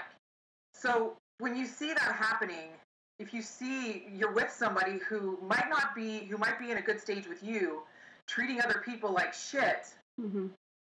You know, I've, I've asked this question a lot where, you know, people it's been suggested like, oh, your dad's not an abuser. He he was just hard on you. And I'm mm-hmm. like, well, mm-hmm. how many people does he have to abuse? Yeah. One, like if someone rapes somebody, they're a rapist. Well, mm-hmm. no, it was no. Full stop. Right. If someone murders somebody, they're, they're a murderer. Mm-hmm. Like there's none of this gray area. And so if somebody is going to, in your presence, demonize a whole subset of culture or a whole mm-hmm. subset of human beings or or make you feel like shit in kind of an underhanded way, you can guarantee that they might not be a narcissist, but they're not a good person for you. Mm-hmm. Um, so, in terms of narcissism, you know, to sum it up, good luck. I don't even know. Um, for me, it was somebody who talked over everything about me and overlaid and put like I felt like I was a cardboard cutout and he was just slapping bumper stickers all over me. And he did that with the Golden Children too, where I'm like, they're not that much different than I am, but it, it, was this whole, but they're so good looking and they're so talented and they're so smart. And someday they're going to be this great star athlete. And I'm sitting there going, you have no evidence mm-hmm. of that either. And so it, it, when you see that fiction start coming out where you're like, I don't think what you're saying is really real. It might feel good if you're the chosen one for the moment, but you can kind of see that they, they live in a fiction in their own minds and that if they're ever challenged, they will start writing fiction over that mm-hmm. to win the argument at all costs. So even actually, if that means gutting you. Yeah, one of the things that I've noticed also about the church is that there's unclear rules and boundaries. So while people may think that they have, um, they understand what's expected of them for the most part, um, the unclear, unclear rules and boundaries like caffeine, mm. you know, coffee, hot chocolate, tea, we're not allowed to drink coffee, hot chocolate, or tea now because it's hot drinks, not because of the caffeine. Um, before it was about the caffeine, so now you can't have Mountain Dew or or Dr. Pepper or these other things. Oh, but now it's okay to have those. And now we're going to put them on BYU's campus. Oh, and you know, we're all expected, all the boys are expected to wear white shirts to church, um, even if they're not passing the sacrament they should be taught really young to start wearing white shirts to church. So even though it's not a commandment, it was a suggestion that is taken as a rule and it's a it's a cultural expectation now that if you do not wear a white shirt white shirt to church, you must not be worthy.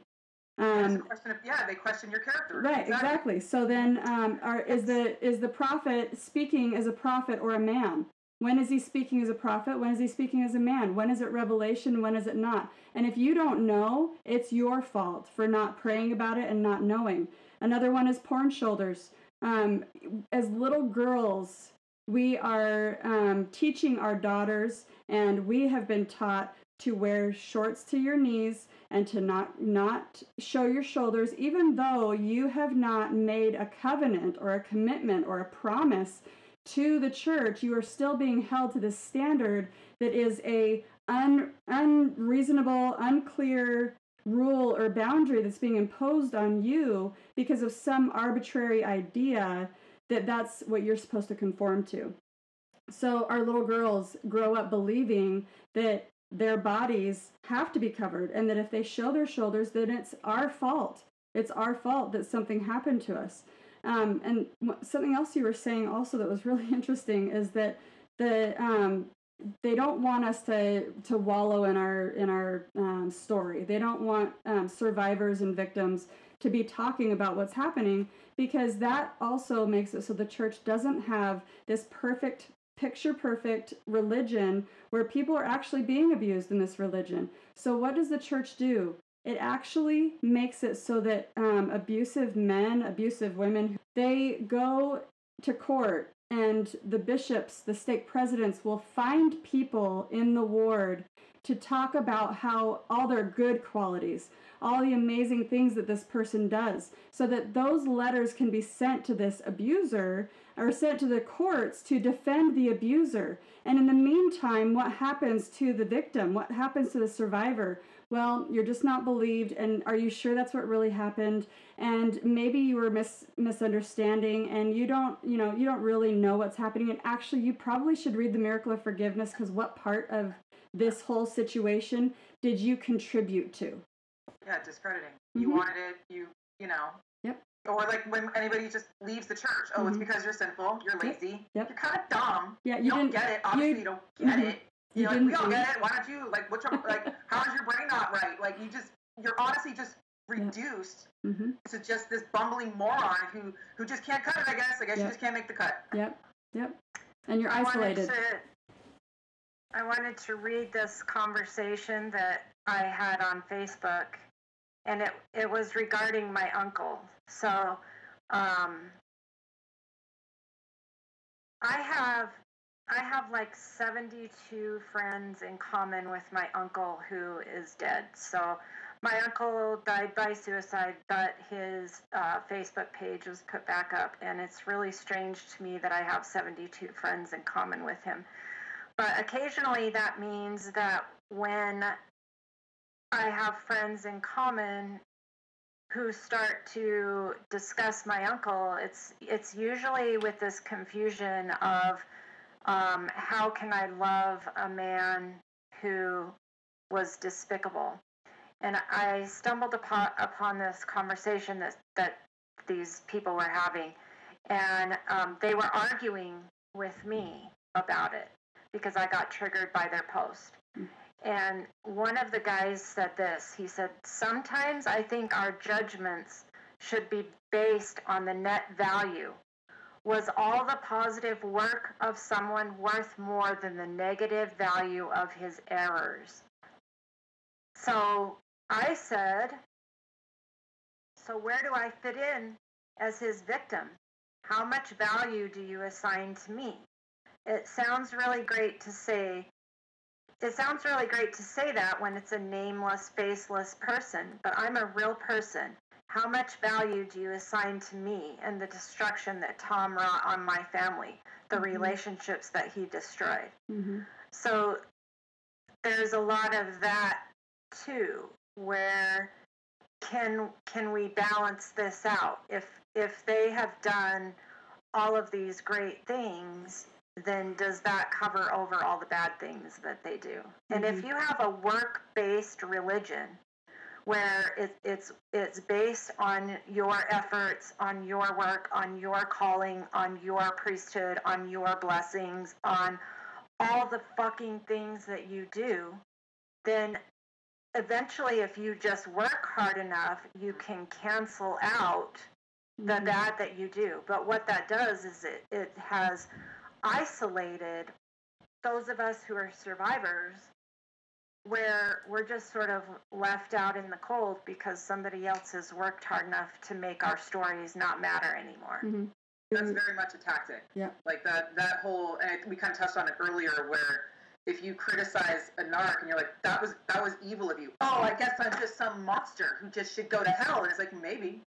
I mean, I don't know what the line is, but pretty close to it. But there's that idea of like black and white thinking that mm-hmm. that well, if there's some good in them, then why are you criticizing them at all? Why don't you just let them live their life? Don't ruin their life over them over them ruining yours. Yeah. Ruin their life. Why mm-hmm. take two lives with it? Like it's so it's so black and white and it's it's so destructive to victims to survivors to anybody who's trying to work through the pain is that mm-hmm. you can't even be angry because you're not seeing the big picture of all the good qualities that they have too and of course it was a white male am i right mm-hmm. Yeah, and I'm just going to read his comment one more time. He says, Sometimes I think our judgment should be based on the net value. Was all the positive work of someone worth more than the negative value of his errors? And he was saying that to me. Mm. He, it wasn't like I, like, like it was just a random person. He was saying that to me. Yeah. So I don't like it, it's weird because if you, it's it's so often in the human experience that you honestly don't understand something until you've been through it you know, I was like a libertarian, you know, who just thought like everyone can fight for their own place in this country. And then my son got diabetes, and I realized, oh, that's not fair. Like mm-hmm. he's going to be fighting for coverage his whole life, that kind of a thing. So for this person to say that there is, there should be no line, and that that that your your works count for nothing if they're bad like the, uh, that that's so jarring because I know that if if that person if Tom wasn't a member of the church, if Tom was some dude some some person of color in prison who got who got hooked for having too much marijuana, he'd be like, oh well, that's why you keep the commandments, isn't it? That's why you're a good Mormon, huh? That's why you don't commit crimes, huh? But if it comes to this guy Tom, it's like, well, I mean, what are you do? I mean, people make mistakes. You know, it's such it's such whiplash. Like there there is no hard and fast standard. Like you were saying, there is no mm-hmm. rule that applies. There's a different set of rules for everybody. Mm-hmm. And I'm, you know, I've, I've experienced that in every narcissistic situation where I there was a different set of rules according to how well you please the narcissist, and that's all it came down to. Yeah, yeah. Who is the favorite at the moment? Mm-hmm. That's it. I'm so sorry, Dana. That's some bullshit. Yeah. I want to find that guy. yeah. Well, I'm still friends with him on Facebook, so maybe you'll come across something in the future. Okay, so here's our plans.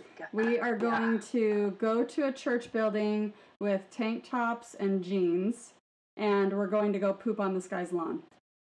I will, yes, in that order. I, Yeah. I will tell you, I went to a Mormon funeral. I was not appropriately attired, and I did it on purpose. Yes. Yes. I do that too. Well, what Yeah. is a Mormon funeral? It is not for the Oh. dead. It is not for the family. It is for them to make it a missionary experience, to make it a missionary effort. You you can't just speak about your loved one and have it just be about the loved one. It's if you want to borrow our building, then you have to allow us to um, condition and um, give propaganda to every family member of yours that is or isn't a, isn't a member. You know, you That's it's not everything is conditional. Everything is conditional. So yes, you can use our church building. Yes, you can use it for free, but we Some guy who never met your loved one is going to give a, you know, Uh-huh. stake conference talk, basically. Yep. It's foul. It's so offensive. I remember sitting there going, this guy, like, we, the family maybe got 20 minutes. Mhm. And then this guy wandered off for 20 on his own. And I'm just thinking, this is this is offensive. It is. It's just disgusting. It is. So, but they're, they're, that's the thing with narcissism. They're completely unaware of it. They're like, Mhm. no, this is the right thing to do because it builds my cause. And, you know, if you don't get it, then you just don't get it. And, and what's the what's the thing that um, that Nar says? Like, you choose to be offended. Oh yeah. Yeah. Like putting that off on you. Like, I'm sorry you decided to get offended about that. That's Yeah. so petty of you. What lesson So- could you have learned? What lesson could you have learned from that experience? You know. If you had a softened heart, yeah, you Right, softened right. your heart Yeah. and Yeah. Yeah. Because there's those who are called to teach us and there's those who are called to test us, right? There's those Ew. Ew, I know. You forgot about that one, didn't you? I don't think I've ever heard that before. yeah, when you have a really shitty bishop, when you have a really shitty bishop or a really shitty stake president, it's not because they're just a, a fucking asshole. It's because they're called to test you. They're called to, to make you actually learn a lesson from what it is that they're doing, their abuse, their, you know, disregard of your needs. Yeah. I ha- I have a question. Um, so, when a child is sexually abused, it you know the statistics are that it's likely that they'll be abused again in the future, Mhm. and um, they're sort of opened up for more abuse throughout their life. So, if you have been in this or raised in a, a family where there was a, a narcissist at the head of the family, are you also more likely to uh, attract other narcissists? And tell us how that works. And was that your experience? Yeah, um, it's it's interesting because I, I was raised with this idea of don't you dare let anybody disrespect you, except me. So like I was taught to not take shit from people outside of the family, um, but at the same time I was taught just in terms of, of watching my the dynamics going on and listening to my father very very closely. You know, I was very um, what's the word I'm looking for here? It was I wasn't hyper vigilant. I was just aware all the time of, of everybody and reading the room constantly. Um, I think it's called neuroception. Hmm. And I learned very quickly that nice people were weak, that nice people were going to get hurt, and that nice people were fake. So if if someone was being hard on me, like especially in the family, it was like, "What? I'm just telling the truth." But if someone was being nice to me, it was like, "Well, I'm just being polite." So the truth was, you know, shitty, but the nice things were fake. So when I go out into the world and I'm I'm looking around at, at nice people, I think, what's your angle? What's wrong with you? Why are you being fake? So for for me specifically, I it wasn't that I attracted narcissists, I just did not respect kind people. I thought Right. that they were weak or fake. hmm So I didn't date a whole lot. I wasn't a big, you know, didn't get asked out a whole lot um, in high school and then in college. I dated here and there, but you know, only had maybe one serious relationship. But when I was in the singles ward, the bishopric kind of started this full court press on me dating this guy. And I thought he was an ass. Like this guy would tease me all the time and he thought he was so funny and he put me down in front of people and I just thought, yeah, you're not my style. But mm-hmm. the bishopric were like, once you get to know him though, I know he's tough, but once you get to know him. So they assigned him as my home teacher and he would show up alone. He never brought his partner. And after a while, you know, I was I was about to move to New York City and the the like the day before my flight leave left, um, this person, you know, this home teacher called me to see how I was, and I was crying because I just had this horrible fight with my narc and a sibling, and I was, you know, kind of distraught. And he said, "I'll come get you. We'll go get some ice cream." And so from there, we kind of kept in touch, and I moved to New York City, and I had my job. And he came out and he bought like lavish meals, and he was very charming, and he was very interested in everything I was interested in, and very supportive of my dream. But as soon as I was gonna, as soon as he was gonna get back on the plane, he proposed. And I was like, well, it's only been two months and it's been long distance, so I'm mm-hmm. not thinking that that's a really good idea. And he's like, look, you only get so many chances to, you know, with the righteous man. And if you keep turning down righteous men, then you're not going to end up with anybody, and you're not going to go to the celestial kingdom. Now, were you guys taught that? Yeah, yeah, yeah, yeah. You yeah. be an old maid. Yeah, like but, Sherry you know, do. You can't just keep tossing righteous men aside. You can't be picky mm-hmm. because then God won't give you any more chances and you're screwed. Yeah. You'll end up being a second, third, fourth, fifth, thousandth wife to somebody else mm-hmm. in heaven. Yeah. No, I was heard that you had to be an administering angel. Like you wouldn't even oh. get the ordinance. Oh. You are not even going to get the ordinance. Huh. I was taught that I would be an extra and I didn't want to be an extra. Because, see, in our family, I come from Heber C. and his first wife, Vilate. And in our family, that was a big deal to be from the first wife, because the first wife is the one who counts. And all yes. the other wives are just supporting roles. They're just providing children. They're populating the man's planet that he's going to inherit. and uh, Wait, no, no, no. That's no longer a promised blessing. That was that was said as a man. The prophet didn't say we could get, well, get our own planet. I was raised to believe I was well. I was never going to get a planet. I was uh, I was seeking to be the first wife, yes. mm-hmm. and not given to one of the extras.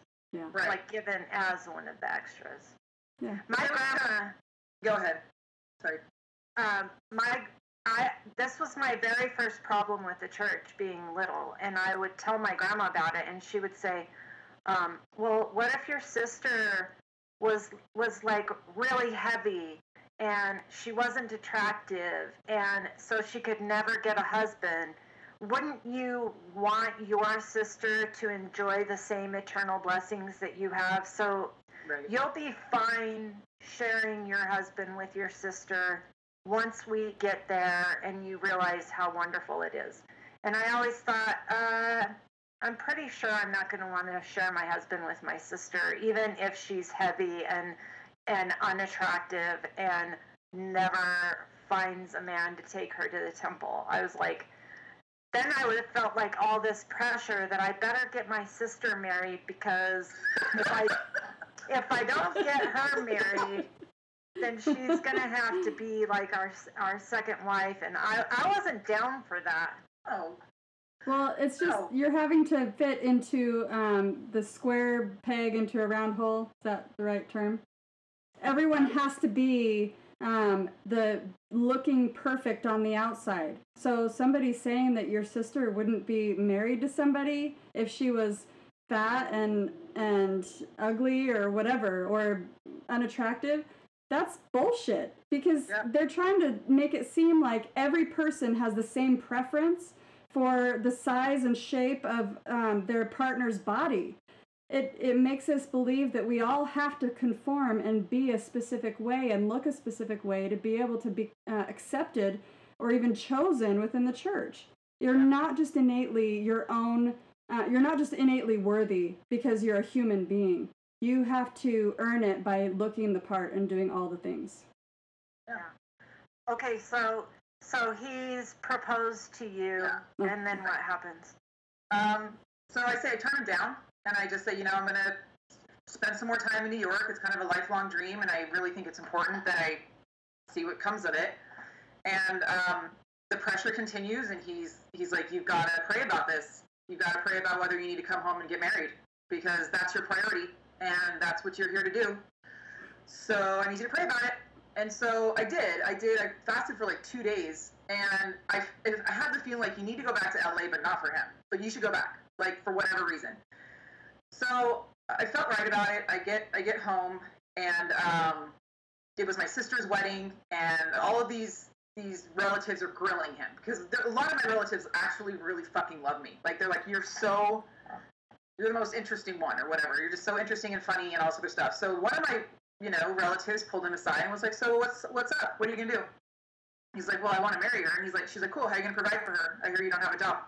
And he's like, well, I got laid off a little bit ago, but I'm trying to do this and that. And so he felt humiliated by this, and I didn't know that.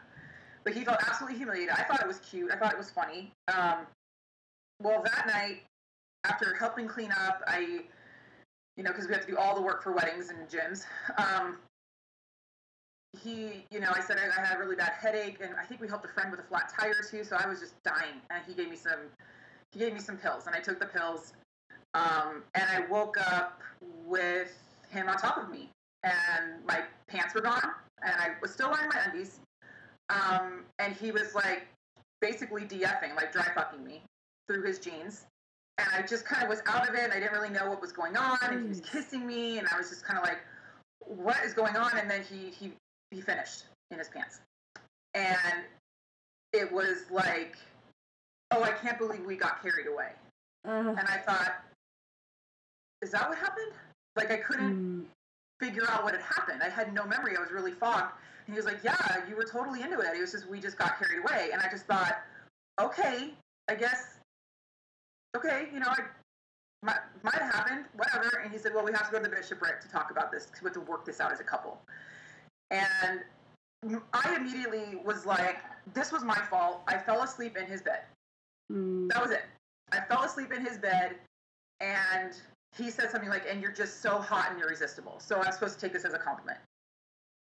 And I made myself vulnerable to someone I trusted. So what was he supposed to do, right, guys? Like, I mean, how could he possibly have stopped himself? There I was, this beautiful woman that he, you know that he thought was beautiful. That I'm lying in this bed, and then all of a sudden this happens, and I go to the bishopric. I did not say a single word. I was completely shut down, and that he he did all the talking, and he said, "Yes, I, I, she and I got carried away, and I eventually ejaculated in my pants." And I'm sitting there like, Ugh, "God, this is gross!" Like just Mhm. dying from wanting to be sick and not knowing what had happened, and yet being told that we were like a team on it, and the bishop, of course, I'm thinking has the power of discernment.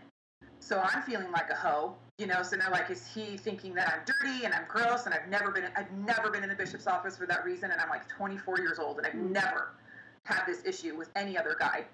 Um, so he said, okay, well, you guys just don't get carried away again, you know, like take all the measures you need to take to make sure this doesn't happen again. So that was when the narcissistic abuse really started ramping up. Like he he wanted me over at his house all the time, but he would give me the silent treatment. He wanted me to, you know, read his mind and know what he needed, and I could never quite get it right.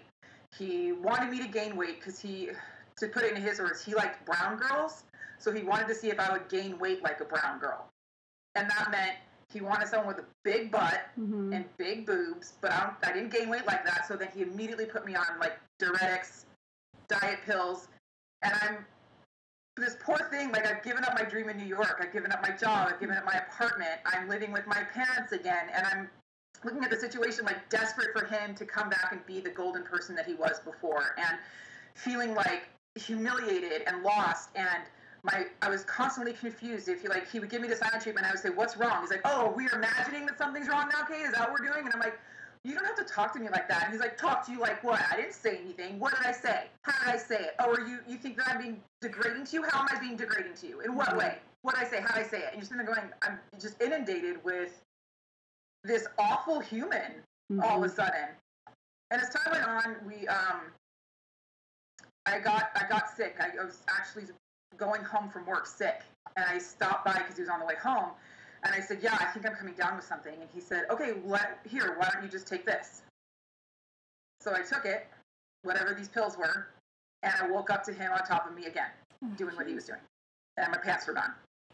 Ah. And as soon as he's finished, he gets off me, gets off the bed, tells me to close my eyes so he can change, and is yelling at me like, You keep doing this. Why do you keep doing this? You have issues. You seriously are destroying our relationship. You need to go talk to the bishop. I'm not going to the bishop again. You need to go talk to the bishop and repent. And in the meantime, I'm in this drugged out stupor, just hearing that booming voice, just like unable, like it was coming through a, a, a tube or something. Like I mm-hmm. couldn't quite understand what was happening. And he said, Get in the car. So he gets me in the car. And I'm like hunched over the door trying to stay awake. And he's yelling at me the whole way home and how if I don't change, then he's he, you know he's not going to have a choice but to break up with me. And he wanted to be with a righteous person, and he didn't want to be with someone who was so sexual all the time. And I'm just driving home trying to keep my head up, and you know realizing like this is a really bad situation, and how am I going to get out of it, and how am I going to explain to my parents that I I was this independent person who gave up my dream for this loser, this unemployed loser, you know, and how embarrassing is that? And I remember going to my mom, and I remember it's like I was shaking because I didn't quite know what was happening, but I felt like I needed I needed my mom. Um, Mm. Take your time. It's okay. I don't think you ever stop needing your mom. hmm So, so I go to my mom and I say I'm, I'm having some problems with you know my boyfriend, and I don't know what to do. And she says to me, "Honey, you need to be really careful what you say to me because I've experienced this with your father. Um, you can forgive what he does, but other people won't once they know." Mm. So you have to be careful because you might be able to forgive him, but I'll always remember. And I just thought, I'm fucked. Um, and for her to suggest that this, whatever was going on with this, was forgivable Mm. was another layer that I had to process of like, oh, I guess I need to be forgiving. I guess, I guess I'm asking too much. I'm, you know, I had no way of knowing what was happening in my relationship. I didn't tell anybody. Of course, who am I going to run to and say, hey, I had to go to the bishop because, you know, we did some Levi Lovin that I don't really know was a choice. Like, eh, you know, who am I going to run to and, and tell that shame to? And plus, I was in a relationship, and if you really felt bad about it, why are you still with him? And why did you let it happen again? And why were you in his bed? And on and on and on. You know, like the church has always taught you never to lay down in the company of someone you're attracted to, even though. I mean, if I dozed off in the in the passenger seat of the car, would that be permission? You know, like where can I doze off comfortably with my boyfriend safely? But apparently, if you're in a certain position, then I mean, hmm you're done. So to to have been, you know, to go to my mother, who I know is in an abusive marriage, to to get that advice of, sorry, kid, good luck with that.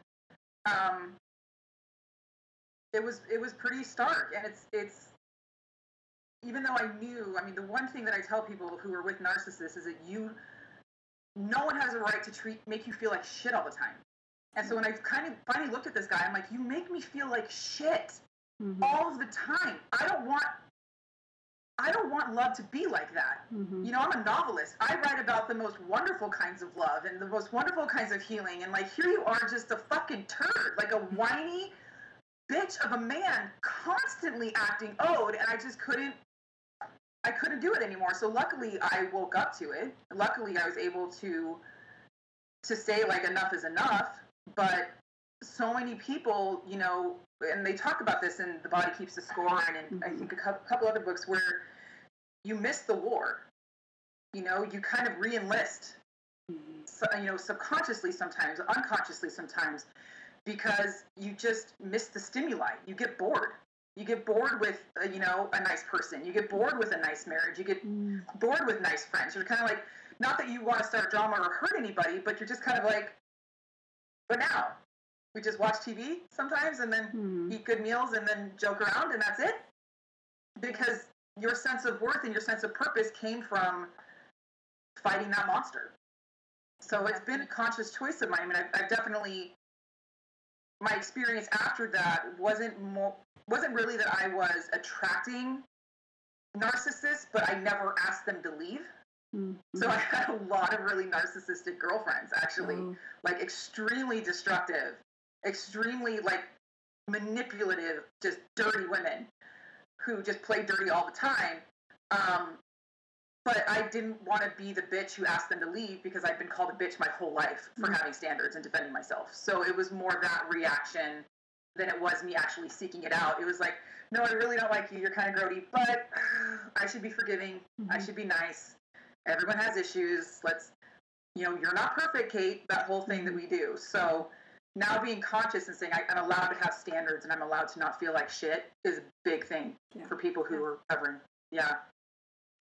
But before we move on, I just want to bring out a point too that um, we've talked about this in previous episodes, but I, I it was a long time ago, and I want to say it now about a lot of times we might look at a situation like what happened to you where you're asleep and you wake up and it's this dry humping thing mm-hmm. and you can say well it didn't really happen because a penis didn't enter a, a vagina.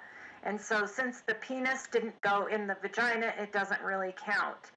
But it does count right? Like there the thing i always think about is is how degrading it can be where you are just a receptacle for ejaculate, you know, and how your worth, your everything you are is just boiled down to uh, being this receptacle of, of ejaculate. And how damaging that is to, to your psyche, to your soul, to to so you, you have something that happened and you're told to um, you know not really talk about it because you you know you don't want to be seen that way and your mom tells you that you should probably just be forgiving and not talk about it. And then in the the church has told you you should have been fighting and your own self feels like, well, maybe this wasn't real because there wasn't a penis in my vagina, but damn, it sure feels like I was actually, uh, you know, assaulted. Mm-hmm. And so th- I just wanted to bring out that about how a lot of times, even when we're telling our own stories, we can downgrade what happened to us because we have the uh, assumption that everybody else is going to downgrade it yeah. or rank it in a level of, of whose uh, abuse was worse, but it, it doesn't matter what it is. It matters what it did to, to you, mm-hmm. you know? And so I, I just wanted to bring that out because I know that there are there's a lot of people who listen to this podcast because they are legitimately trying to understand and there might be people who are like oh well whew, at least you didn't get raped. But, you know, but were you? Yeah. Right? Well, so I, it's interesting. Like when I brought this up to my therapist, he was like, "He raped you," mm-hmm. and I said, "Well, yep. it wasn't rape, rape. You know, we we love to like do the double word to make it real." And he was like, "He put his genitals on yours without your fucking permission, mm-hmm. and you were unconscious. He drugged you to do this to you." And you know, it, it's funny. Well, before I even talked to my therapist about it, my my husband has extensive experience with you know the law and law enforcement, and I finally told him in 2018 what had happened because there was the whole why didn't I report thing with the Kavanaugh thing going on. Oh yeah. And I told him what happened, and he was like, "That's felony sexual assault." Mm-hmm. And I thought, no, no. And he's like, "That that's literally a felony." And I couldn't, I ha- I couldn't move for a week.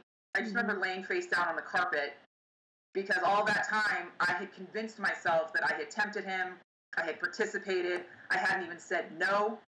You know, like I was so out of it that I'm like, well, but it wouldn't it wouldn't fly in the court of law. Like they, there's no way they wouldn't have been able to run the test, or it was probably just Tylenol PM for Christ's sake. I have no idea what he gave me. He's like, doesn't matter. Like it's assault. If you're just even if you're not drugged, it's assault. Mm-hmm.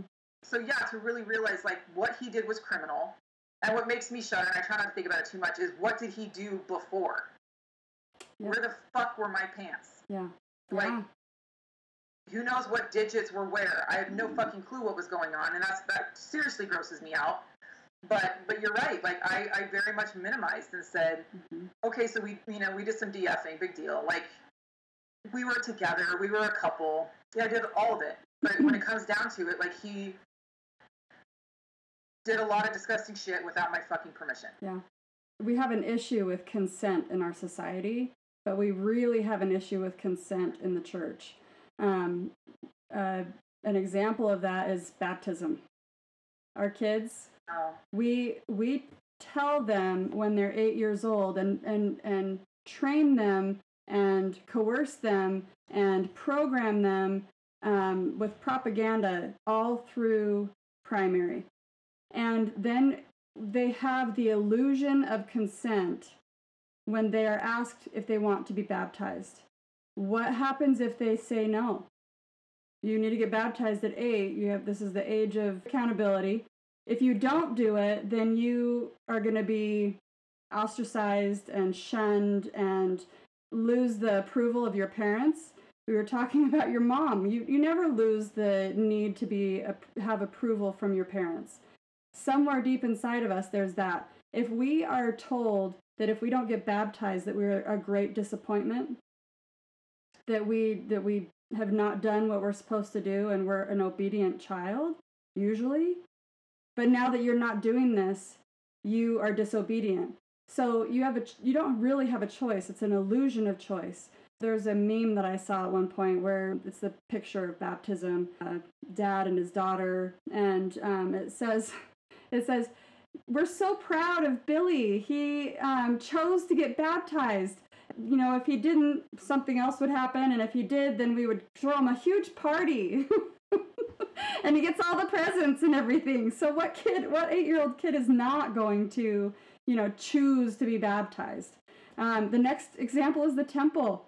We do temple preparation classes that say absolutely nothing about what covenants and promises that we are agreeing to when we walk in the temple. And then in the temple, in the endowment room, in the initiatory, we are a captive audience. We are a captive and vulnerable audience. If you choose to stand up and walk out of the of the endowment session, immediately you are a sinner. You have um, you you're influenced by the devil. Um, you your family is disappointed in you and will start their efforts to try to bring you back to church or make you go back to the temple.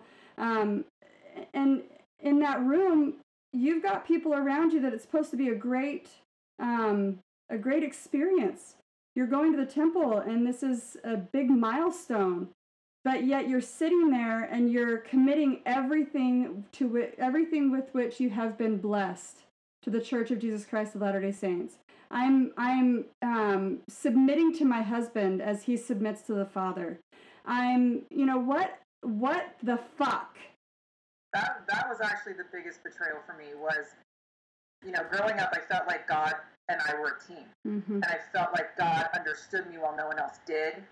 I felt that we were a partnership. I felt like he was the father that i deserved and when i went to the temple for the first time after, especially after dealing with my father with some other relatives and with this asshole boyfriend it was you obey your husband as he obeys me and i, and I suddenly there was a barrier there hmm and it was a man hmm and I'm going, the fuck is this? Like, it was you and me, dude. I thought it was you and me, but the highest, the highest Mormonism for me, the highest living of the law, is me obeying a dude who that doesn't mean anything. That dude that fucking raped me fucking had garments on. hmm He was a worthy male. The Yeah. bishopric were up my ass about dating him. hmm Like I trusted the whole fucking system of discernment and priesthood and all their fucking powers with this person. hmm And now you want to tell me that I have to pick the right dude to come between you and, and between me and God? hmm I'm not disgusting.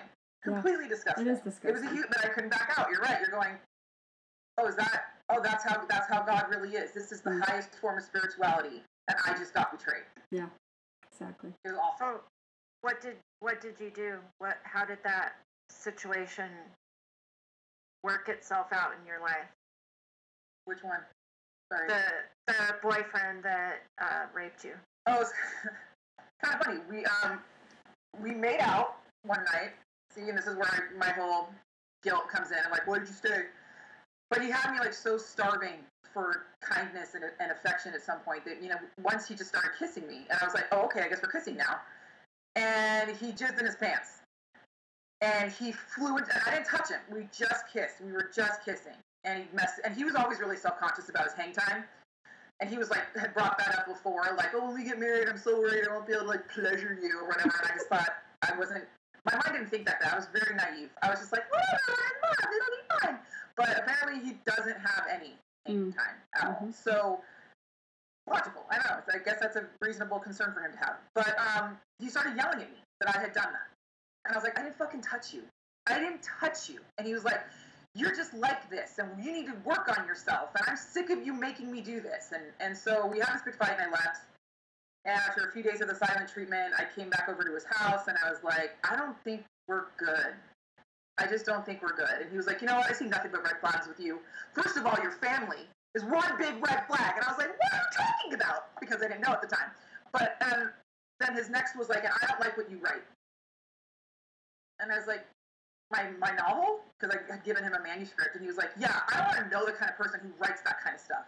And it was like YA fiction. It wasn't even like, wasn't even, but it was dark. You know, it was like dystopian a little bit. And so he said, yeah, I don't want to know the kind of person who writes stuff like that. So I was like, well, where's the manuscript? And he like pulls it out from under his bed. So I grabbed it and I was like, okay, thanks. That's all I need from here. And I just walked out. So like, fuck with me all you want, but if you fuck with my writing, I'm gonna kill you. Like, I'm just, we're done. We're done. And of course, in typical narc fashion, his mother wrote me letters about forgiveness, 70 times seven. She called me several times, and I finally said, look, you know, like he he's not what he's like she, he just keeps saying that you left him you left him you left him. And i'm like i understand that i left him. I did. Because he said he was he loved me but wasn't in love with me. And the spark is gone. And maybe i need to work harder to get the spark back. But then anytime i touched him i was sinning. So i'm like i don't she's like yeah, i've always i've always said it. I've always told him he needed therapy. And i'm like thanks lady. Thanks for letting me right? Like you blew him up in my mind to be this great guy, this great kid of yours. Meanwhile, you're like, yeah, oh sorry, I knew he was fucked up this whole time. Sorry about that. Yeah. So yeah, he sent some flying monkeys. Um, he returned all the gifts, but yeah, there were times when um, one time I forgot my phone in my car. This was back in Nokia days, and there were 17 missed calls from his number. And this was the kind of behavior that started to become kind of normal. Like he would call and hang up and call and hang up over and over and over and over again. Um, and I never answered because I just thought I have nothing. I don't want to get back together with you. I don't want to hear your shit. I don't. But it was just there were every every so often he would get really really obsessive and try to get a hold of me. And that's that's kind of the thing with narcs is that when they're not getting a reaction out of you and they're you no longer respond to their flying monkeys, they they start to get pretty obsessive. But luckily he didn't. Um, he didn't really act on it mainly because I think my brother and my dad were scarier than he was. Yeah.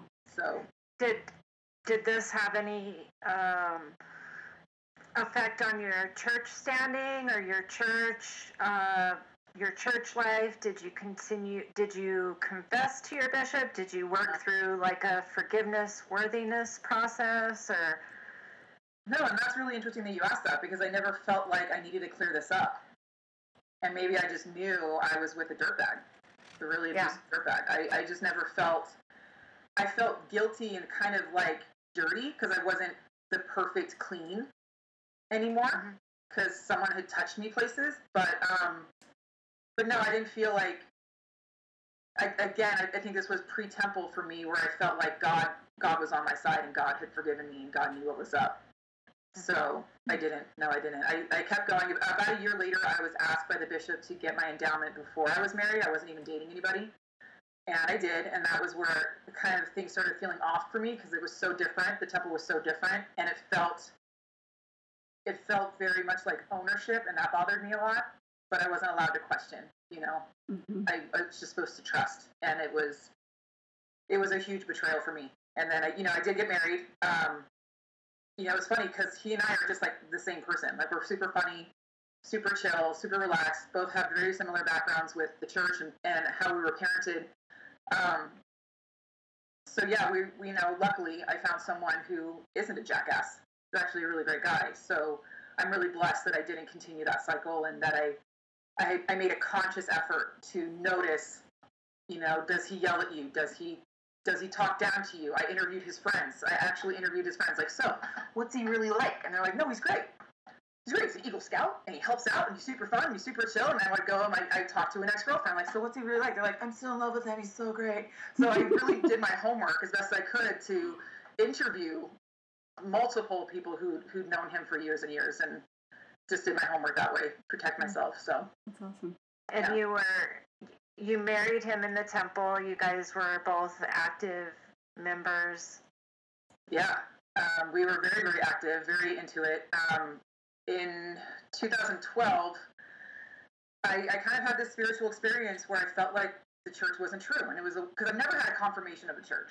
I've had confirmation of principles. I felt the spirit. I felt like a lot of things of the church were true, but whenever I prayed about the actual overall church being true, it was silent. Never got that confirmation. So um, I decided to, to seek out that confirmation, you know, to really get to have my questions resolved and, and to make sure that um, I was kind of a gospel scholar on the whole thing. And I included my narcissistic family in the process, which allowed for a lot of harassment, a lot of lectures, Mm. a lot of judgment, a lot of cruelty. Um, I was told, you know, if you read Rough Stone Rolling, you'll love Joseph Smith even more. And seven, two siblings said that to me, and I thought, "What's wrong with me? I think he's a he's a perv." Like I, I feel I, half a chapter in, I, I realized the church had been lying to me. I think he like cut the throat of a of a of a goat or something, or was treasure hunting, and I just thought, "Oh my god, I've been lied to." So, um, so luckily, you know, not luckily, I kind of shared this stuff with my husband, and when I got to the chapter on Helen Mar Kimball, and I said, "Did you know that Joseph Smith married a 14 year old?" And he said, What? And I read that paragraph to him, and he said, Fuck this church. And he like rolled over and went to bed. And I thought, Oh my God, I'm going to hell because what if I'm wrong? And I just led my husband astray. The priesthood holder, the cis white male, the golden, you know, ruby of everything. Like I've just screwed over my salvation. And yeah, I'm going to go to hell. But, um, I'll go there with you. Right though, Yeah. it's probably funner. Um, so we worked it out together. We worked on a lot of a lot of worthiness issues, and we went to therapy, and we excavated all of the abuse and all of the bullshit and all the the mind games that we felt we had. You know, it- it- for him, he's like, I went to, I went on a mission. How did I not, not know this stuff? And I was like, I went to BYU, and I don't know this stuff. hmm Like we're supposed to be these people who are like, oh no, I know everything. He's like, I. He's like, I. One of his things is like, I converted people and told people. I was an 18 year old kid, 19 year old kid, telling grown ass adults who lived together and cohabitated with children to move out from each other's house for a year in order to get. He's like, I was advising adults and talking down to and judging adults. And then asking disenfranchised people in Georgia to pay more tithing. He's like, Mhm. I feel like shit.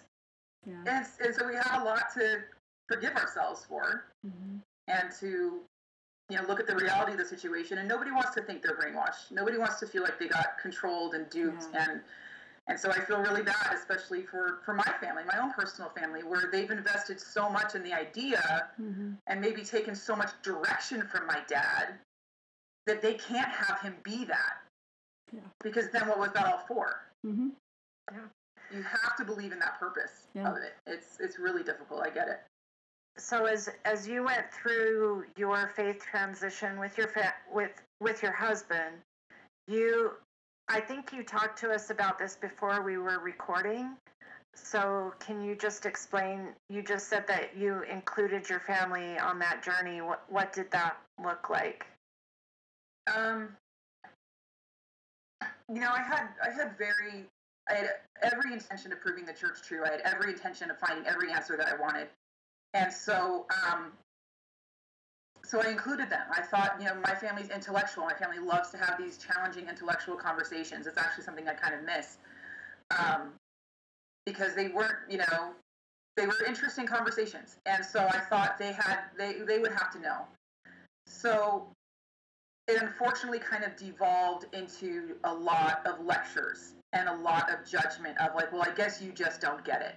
I guess you just don't understand. I guess you just think you know better than everybody else, don't you? And and again, you're in that narcissistic cycle of proving the negative or like trying to disprove a mm-hmm. negative. You're like, no, I'm not a bad person. Okay, prove it. Mm. and you're going, I, I didn't do anything wrong, but you're wrong at your core because you don't want to go along with this program. So something's wrong with you, like we always thought it was. So I'm walking this tightrope, really trying to not be the difficult one, not be the family asshole, not be the one that's showing them, oh, see how selfish Katie is. You know, I'm, I'm just but at the same time knowing like I can't live this. Mm-hmm. I've lived it perfectly for 32 years and it's not true. Mm-hmm. I can't I can't lie to myself or lie to anybody else. I can't. Yeah. So it was it was really difficult because after a while it was very clear to me um, that they were allowed to have their kind of testimony meetings with me and I was supposed to just take it because questioning them or going down any kind of rabbit hole would lead to these kinds of questions like, oh, where'd you read that? In that tone. Oh, where'd you read that? Um, I read it in this book. Who wrote it? Who wrote it? Uh, this person. Well, don't you think they have an agenda? Don't you think that they would just love to ruin the church? I'm like, what would that gain? How what would they gain from that? Oh, I don't know, fame and attention. I'm like, well, it was a journal entry from who? Oh God, you know, you're just sitting there and just run in circles and, and talk down to you. And then when you say, you know, please don't talk to me like that. Oh, how am I talking to you? Oh, am I insulting you? And you're just exasperated. And, and I remember having an experience where one of my siblings brought up, you know, the, the, some of the issues. And it was this lecture. And I thought, if I retaliate, her, you know, the 12 year old and the, and the 10 year old are sitting right there. Mm-hmm. That's so unfair it's so unfair that I can't defend myself. And that again, the child is looking at the parent going, well, I guess Aunt Kate agrees with my mom, or I guess my mom is right because no, she's not saying anything. But if I said something, I would basically rip their souls out of their bodies. So I'm going, okay, and just gray rocking again and being mm-hmm. complicit. It was really, really painful, and I felt that distance growing more and more, and that idea that Mormons know better and that you're the weak one just drove so many wedges in the relationship that I, I kind of felt like when I finally came to them and said, please stop asking me to have a relationship with, with dad, it's enough, that I knew this was going to be it. Like this was hmm. going to be the, the knockdown, drag out kind of explosive ending that the tension was going to finally blow, and it did. Yeah. So, so something you were just saying about um, your husband feeling bad about converting people when he was on his mission. Um, it made me think about how the church actually uses victims um, or survivors of abuse to further their cause. So we're all we're all in this religion where we didn't really know that we were being brainwashed. Um, it's hard to accept that, like you were saying, but we all become victims of the narcissistic system of the corporate church. Um, so they use the the idea that we are we are victims and victims actually are going to question themselves. We're going to feel guilty for the the abuse of the abuser. So your husband was feeling bad that he used this system that was abusive to convert people but but the tool is actually the abuse. The the church is actually the abuse and the abuser as victims, we we continue to try to you know question ourselves and is this really the right time to speak up? Is this really the right thing to say? And did i say it wrong? And if i said it this way is that really going to actually harm the person that's the abuser?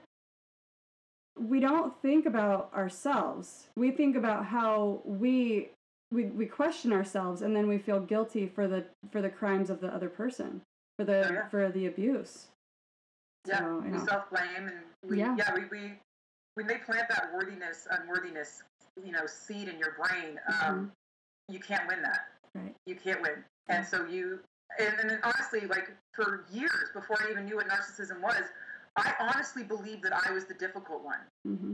I honestly believed that I was the family fuck up. And it was mm-hmm. only when I said, I honestly believed that I was a dumb one too, because of the tone that they would talk to me. Mm-hmm. You know, oh, okay, well, wait, did you have something you wanted to say? Okay. Mm. are you done? Like I just couldn't ever. I just never felt smart. And when I actually sat down and and this is what's hard after abuse is that you have to look at your evidence Mm-hmm. of who you are as a human being, and it has to be that precise, and you have to be just incredibly meticulous Mm-hmm. about showing that your behaviors are a manifestation of how good you are. Yeah. And that someone mistreating you does not get to decide what you're worth. Mm-hmm. And it's it's almost impossible to think that way. It really is because when it comes down to it, when you're abused from a childhood, you know, very young age, and and as thoroughly as this as emotional and narcissistic abuse is, you really have no baseline. Mm-hmm. And so you don't, that argument is going to happen in your head for the rest of your life Yep. in every situation. Yeah. It really is. Yeah. And it's, it's a, a challenge worth pursuing. Mhm. And, and I do have to remind myself, like, I've never done this to my children. I would never do this to a child. That yes, I, that whole idea of well, you you weren't perfect. My children don't have to be perfect for me to be loving, Yeah. for them to be safe, Yeah. for me to protect them and teach them. Like Mm-hmm. The the idea of blaming the victim and saying, you know, what's your part in it? We we all have mud on our hands is such an abuse tactic. It is. It's huge. Yeah. So I understand that, that people who have been through Mormonism Yeah. absolutely want to include themselves and say, well, I could have done better, but yeah. nope. And what was my part in this? Right. What was my part in being raped? Was I wearing the wrong clothes? Was I, you know, was I being seductive? Did I lay on his bed? Did I fall asleep and look pretty? You know, do I have a vagina? I just have one, you know. Right. But even if I'm not showing it off, it's still my fault. Uh-huh. Yeah. Yeah. It's pretty dark. It is. It is. Welcome to my brain, you know, and your Yeah. brain and Are you Dana's brain. right? It's exhausting being resilient. It's exhausting being someone who has to constantly think about, you know, or feeling guilty for things that aren't really our fault. It's exhausting to constantly question ourselves and not really be able to trust ourselves. I'm tired of being resilient. I don't want to have to be resilient anymore. So, in real time, I I just uh, muted myself and went to the bathroom, like I do. Like like this is a little inside inside information into the podcast is that Dana has to pee every 15 minutes. But um, so also while I'm doing these, I I get really anxious. So I got my little rocks that I'm playing with, right? So I go into the bathroom to pee, and I hear a big clunk in the toilet oh no. when I stand up. And I've got th- these earplug, you know, my headphones are in my ears.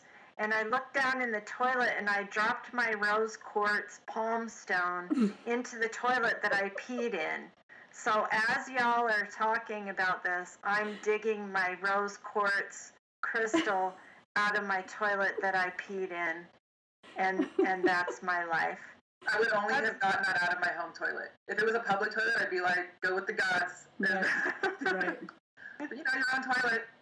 Yeah. No shame. Yeah. So, yes, sorry. I just thought that was funny because it's such an example of like, you talk about the exhaustion and stuff, like my brain, Mhm. um, my my brain is full a lot and i say that to people and people don't really understand what that means but yes this hypervigilance this uh, constant defending of ourselves this feeling of isolation uh, loneliness um, all the time that i spent trying to figure out and make sure that i wasn't actually the narcissist and um, always this idea of I'm the common denominator here. Like yeah. everybody hates me, so there's got to be some element of how how this is my fault, and I'm annoying, and I'm embarrassing, and I'm abrasive, and um, you know, if if all of these people believe that about me, there really must be something wrong with me, and you know, frankly, I'm still going through this. It's still how I feel. I'm still in the middle of my trauma. Um, I feel like it's gotten worse since since my uncle died, not better. And um, yeah, but that's what that's sort of why we're we're all wanting to tell our stories because when you're raised Mormon, you are you are always walking around trying to present this idea of perfection.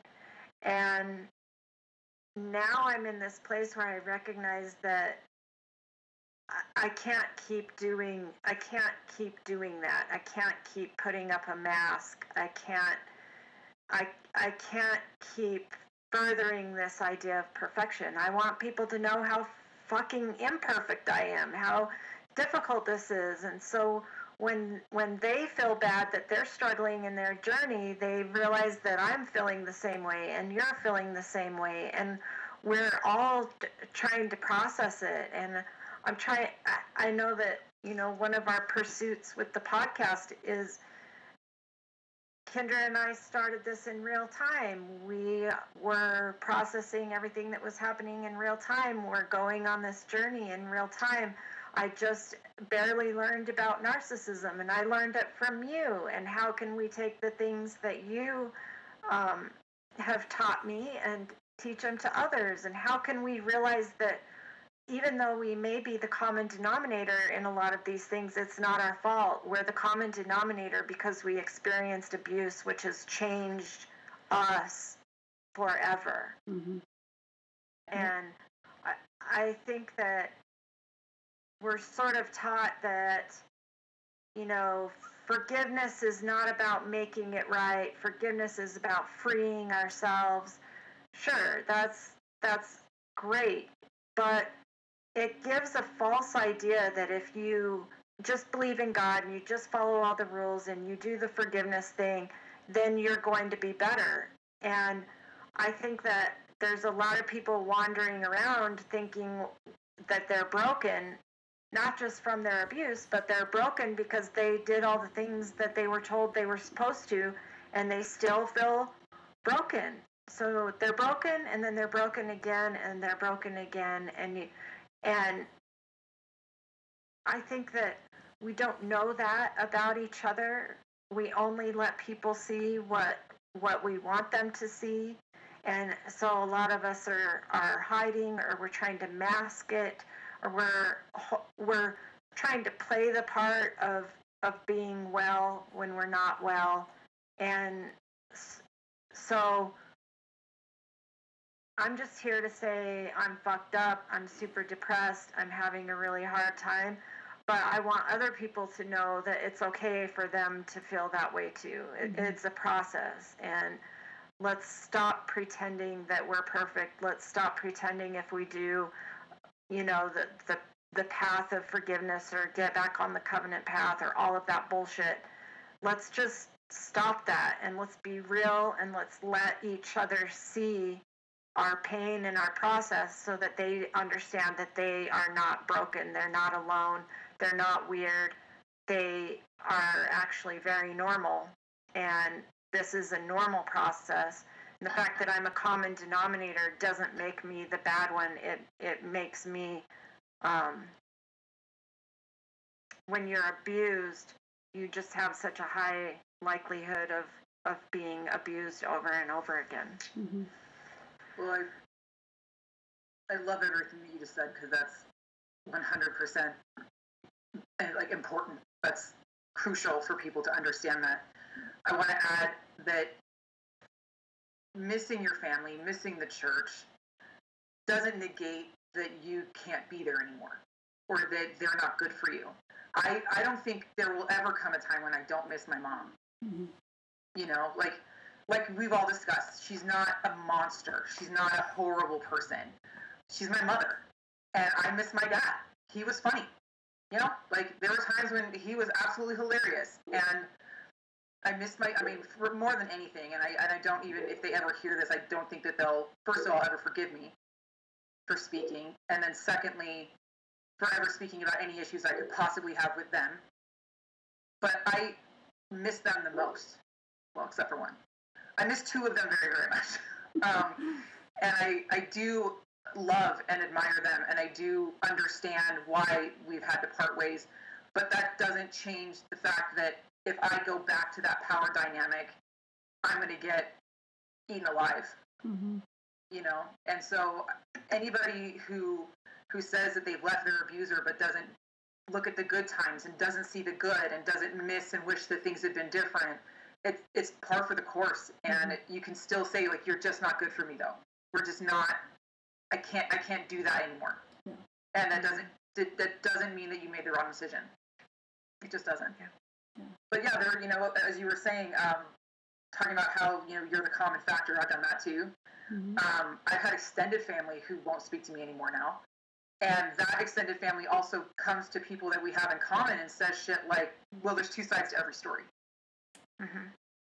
You know, like, well, you know, I just don't think you have all the facts. And you're going, well, you haven't heard my side. You haven't come to me and asked me for the facts or my facts. You just, you're coming from the source and you're telling everybody else that you have all the viable information and that everything that I say isn't fact. So it's another, you know, tactic. It's another way of di- discrediting you and making sure that you are on your heels and you can never just settle because the flying monkeys don't stop. They don't get as tired as we do.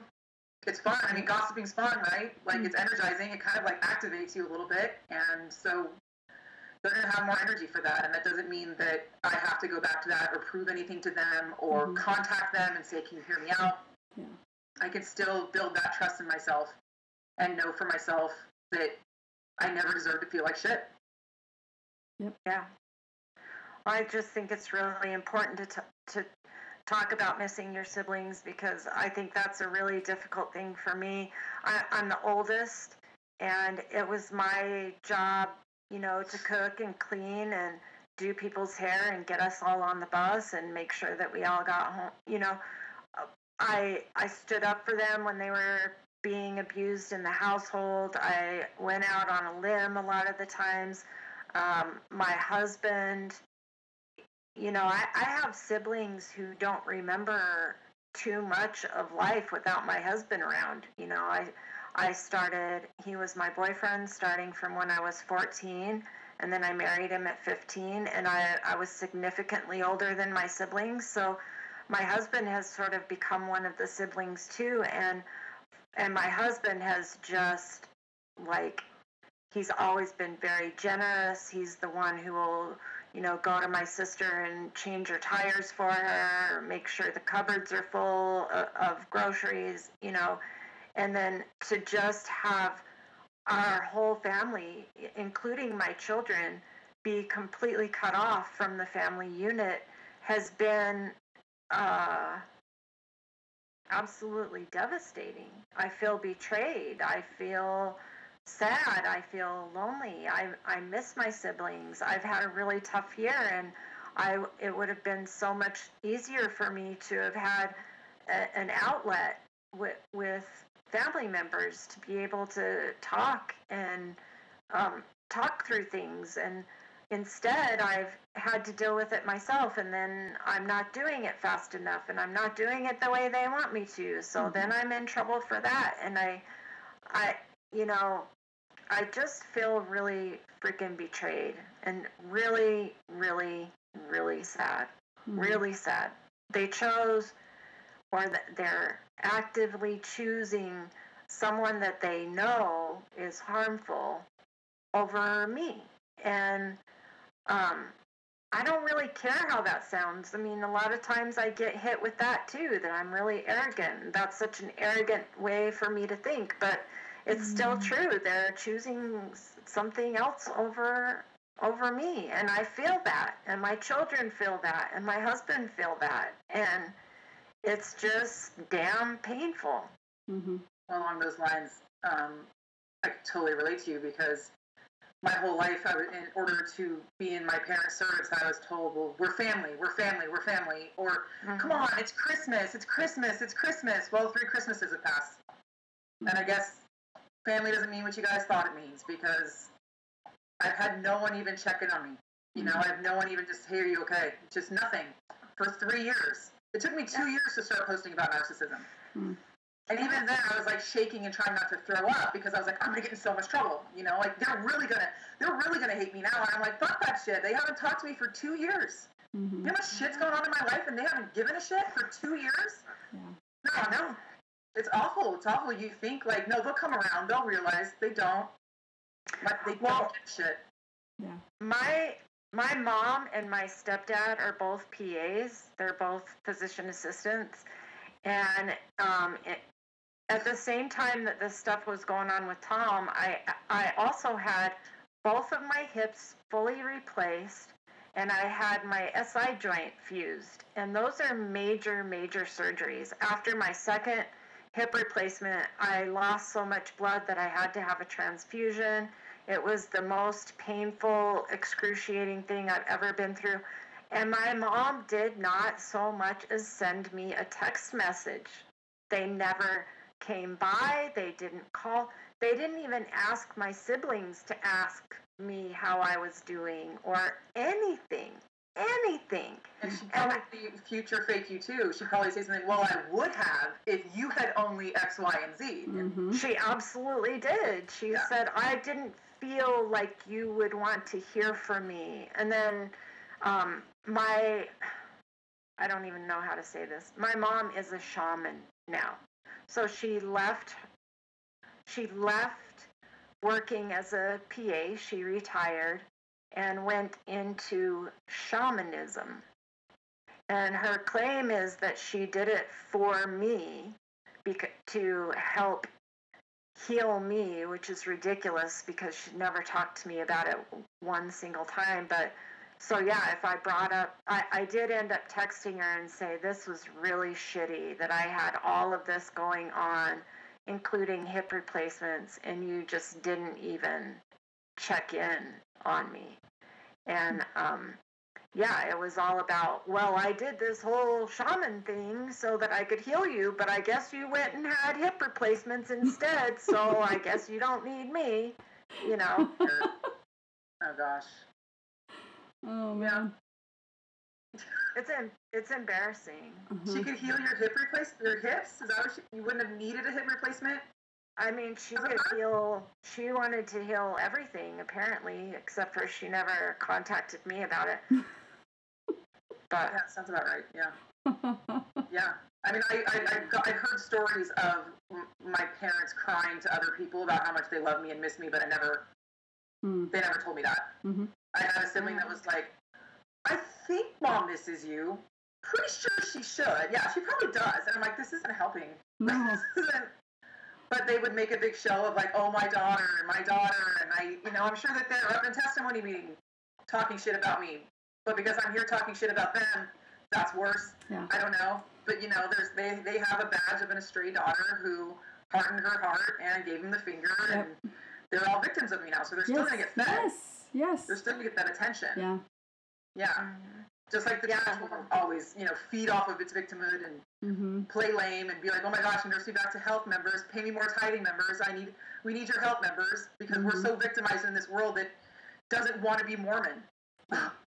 the gall. And shame know? on the members for not So- paying more more fast offering. You know, they need to be paying more fast offering. Then they start getting on people to pay more fast offering and be honest with your fast offering and be honest with your tithing. Are you sure you're actually paying ten percent? Yeah. Really, they grilled you guys So- like that? not not like personally, but that's what the Yeah, church does to the talks, members. Yeah. Okay. Yeah. Yeah. Yeah. So, can you give? Can you like offer the audience good suggestions on how to how to deal? Like, if they've been listening to this and they're like, "Holy shit, this is what the problem is with with my mom or my dad," you know, can you offer some like practical tips and tricks? The tips and tricks of dealing with a, a narcissistic abuse. Um. Yeah, I think you know if you're if you're not stuck with the person, then I would minimize contact as much as possible. Like if you live across the country, maybe call only once a month, or call and put the receiver down somewhere and go go, go live your life while they're talking. Um, but with with me, the problem, and I, I think most people are kind of going through this because they might have a spouse, or they might have a child, or they might have uh, you know a close knit parent. And that since I was living in the same community, the same ward, you know, it was it was growing more and more to the point where I'm like, I have to pull my endorsement for this candidate because this is happening in my community and he's becoming more and more belligerent and there i'm hearing more and more stories of how he's either gotten violent with someone or how he's you know humiliated someone in sunday school or all these different things. And then the, the, the last thing was he is sitting at my table saying all these disgusting things about disenfranchised people in america women etc and my children are hearing it mm-hmm. and thinking that mommy agrees. So my best advice is if, if it's a family member um, try to isolate them. You know, say, yeah, we can have coffee away from my home, or we can go to lunch and then you can gray rock them there and they can be as toxic and foul as they want to be, but it won't be around your children. Mm-hmm. Um, when it comes to the holidays, I, I would absolutely recruit your children if they have to be subjected to it. Um, I think, honestly, I think the one thing that, that my mother could have done better is first of all, she should never have allowed it to go that like she should have intervened a lot sooner when he attacked me. But she, behind closed doors, she could have discredited him more and said, "What he said to you was wrong. You're wonderful.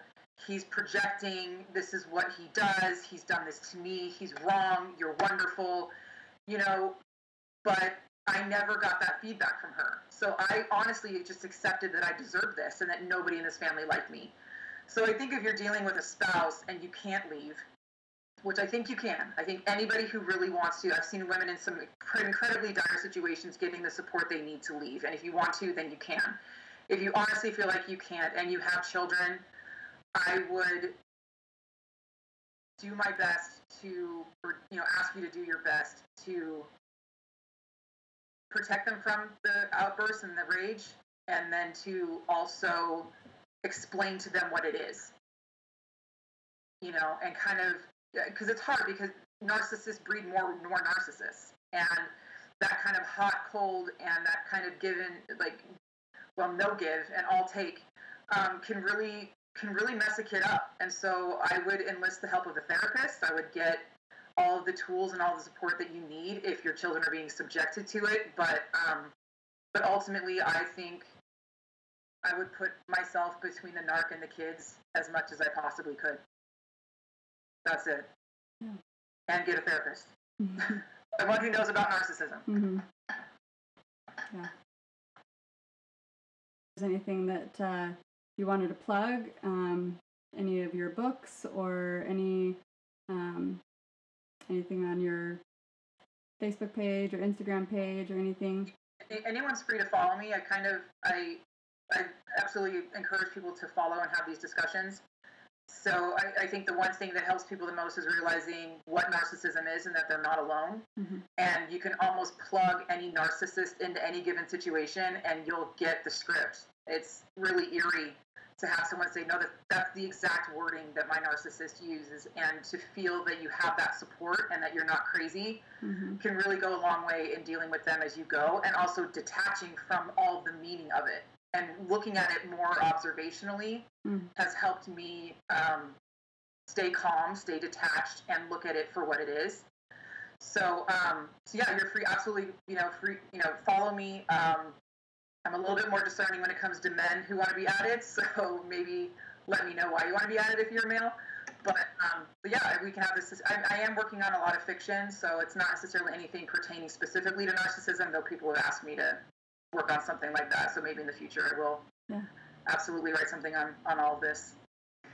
I, I definitely want to endorse you and uh, encourage people to follow you because you you always are very concise and you always have really good advice and maybe not advice but like you point out a lot of things and your videos are really good. People should definitely follow you on facebook and you are katherine jeffries on facebook. Yeah we understand there are a lot of people that cannot comment that cannot like and support mm-hmm. because they're in the situation Mm-hmm. And a lot of times it's just helpful for them to feel like I'm not crazy. You know, yes. so I, I, if you're in this situation um, and you just want to be an observer, then I totally don't expect you to put yourself out there and any, any endanger yourself in any way to support me or anybody who's talking about narcissism. Just you just know that you're not alone and that you are honestly you will 100% be, be believed. Like I have heard the stories and I can t- tell those women, even the men too. Like obviously, um, there are a few less men than women. Usually they have narcissistic mothers, but these are women who are in a scary marriage or a scary relationship, and just telling them, you know, hunker down, you're safe. You know, keep your head down, know that you're loved, and know that I'm here to listen, and I'm. Whenever you're ready, we can find a way. Yes. Don't you think um, one thing that we're trying to do with the podcast is change the way that people talk about their stories, where rather than always being on the defensive or feeling like you've got to prove something or trying to make somebody believe you, to be able to tell your story with the assumption of being believed right mm-hmm. out of the gate has been such an empowering thing on, on this podcast where mm-hmm. you can speak your story with confidence and with power and w- without that underlying feeling of guilt and maybe I'm saying too much and I should probably hold back here and people are just going to think I'm dumb anyway. One of the things we're trying to do is just change that so that when when I'm speaking about it, I can be angry, mm-hmm. I can be pissed off, I can say all of the things, but I can do it with confidence rather than apology. And I think a lot with with abuse, eh, especially if you're the victim of abuse, you you want to factor in all the perspectives mm-hmm. and fuck that. Your your story is real. What you went through was real. You can be trusted with your experience and with your feelings, and you don't have to make sure everyone's included and make sure everyone's got a nice cushy seat. It's your story. It's your life, and everything you're saying, everything you went through has meaning and has power. And and it sucks because I'm I'm sitting here like working through my God issues, going people think people say those things like it happens for a reason. Mm-hmm. Oh my mm. god, everything happens for a reason.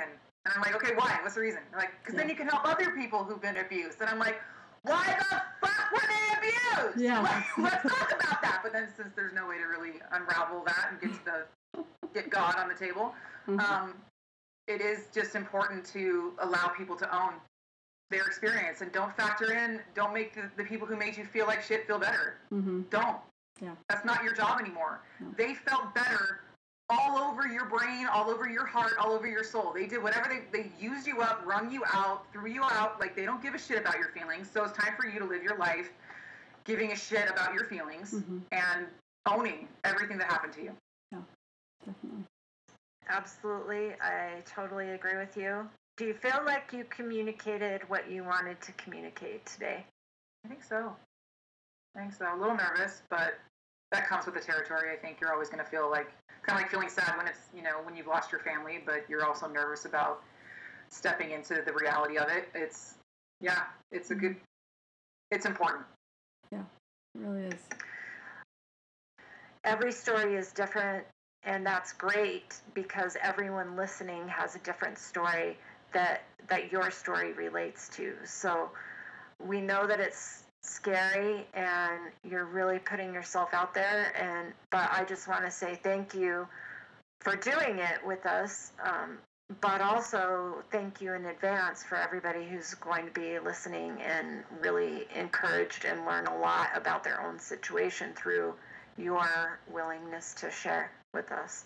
And so we we really do appreciate it. Well thank you. I don't think i've ever had the opportunity to talk about it chronologically and kind of go through it and and you know, it's kind of like when you say it all at once very quickly, you realize, holy shit, that was so fucked up. Mm-hmm. Yeah, it's my normal. Yeah. And I and I didn't want him to ever look bad. And mm-hmm. no bishop was asking me if I was being hurt at home, and I just kind of thought that was normal. And mm-hmm. I I guess it's okay. And it's only when you kind of step back, or when you you know when I became a mom, and I looked at my seven year old, and I was like, I couldn't imagine grabbing him by the neck and hitting him for making a face. And then you start realizing, holy shit, or maybe you know people i've had people who go, who go to church and start hearing the messages their kids are getting and going oh i can't do this shit to them mm-hmm. i can't yeah. it's a lot it, you know it's a big step for for anybody to to speak what happened to them and to hear it all kind of concisely put and then to see the reactions of others and go oh really was that bad okay yeah i need to take yeah. myself very seriously and give myself all the hugs and and trust myself a lot more i should also you know, say that I'm not here where I am without, and I w- I don't think I would be if it hadn't been for EMDR. That talk therapy just didn't dig it all out. It just didn't. And as uncomfortable and time consuming as EMDR was, um, you know, I was with a cert- I'm with a certified, you know, trained therapist, and he actually helps certify other people. So I'm with, you know, kind of the cream of the crop with it, and he has helped me absolutely get more separation from all the internalization that that I had to do in order to survive. And and I want to tell other survivors, you know, there were times when I acted very narcissistic. There were times when I acted very aggressive. There were times when I I was a fucked up person and I did exactly what I had to do to survive. And I hope that we can all, you know, forgive ourselves for that and put that blame exactly where it belongs on the person who, you know, drove us to that point and then take ownership moving forward and, and healing and, and vowing to do better. Because I think better is ahead for anybody who's managed to survive. Mhm. I think it's possible. So yeah Thanks for giving Well, us so much time. thanks for having me. Yeah. No, I, I that was really really cool. Yeah. I really appreciate that. I'm glad Yeah. you guys asked. when you when you hear So- yourself tell your story back to yourself there's it, it can be kind of emotional um, it can also um, be healing but just just i don't know what it's going to be for you i know what it was for me um, and uh, so just be, be patient with yourself when you do listen to your own voice telling it back to yourself so Okay. Yeah. okay. I'll try. Thank you. I appreciate that. Thanks for joining us on Latter day Survivors. You can follow us at latterdaysurvivors.org, on Facebook at Latter day Survivors, on Instagram at Latter day Survivors. On TikTok, we each have our own TikTok.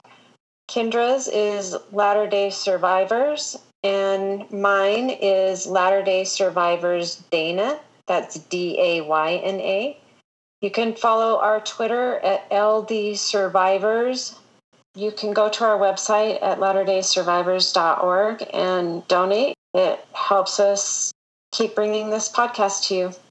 And we also want to encourage you to follow Cody Francis. You can find him on Spotify and all music streaming services. Go out and support him too. We thank you guys for joining us, and we hope that you'll come back next time, that you'll share our podcast, and that you'll tell your friends. We are your hosts, Kendra Solani and Dayna Brown. And as survivors of sexual assault, we wanted to provide a platform for survivors to share their stories. Many survivors of all types of abuse may be able to recognize and relate to the patterns of behavior in the victims, abusers, families, and friends of the stories shared by other survivors on this podcast. Often, as we escape oppressive family, religious, and social constructs to a safer place where we come to see our abuse and all related issues, we are better able to process and begin to heal. We believe that when we share our stories with others, we can also help them to heal. It can take decades for survivors to find the courage to speak about these things. If it is so hard for adults, imagine how difficult it is for a child to speak up. We hope to normalize these discussions so that children can speak to adults earlier. As adults, we must listen and recognize the severity of the abuse, its potential consequences, and the need for action to stop the abuse as early as possible. Just knowing we are not alone, there are other people who have felt and do feel the same or have endured similar experiences in life, can remind us that we are not alone in this.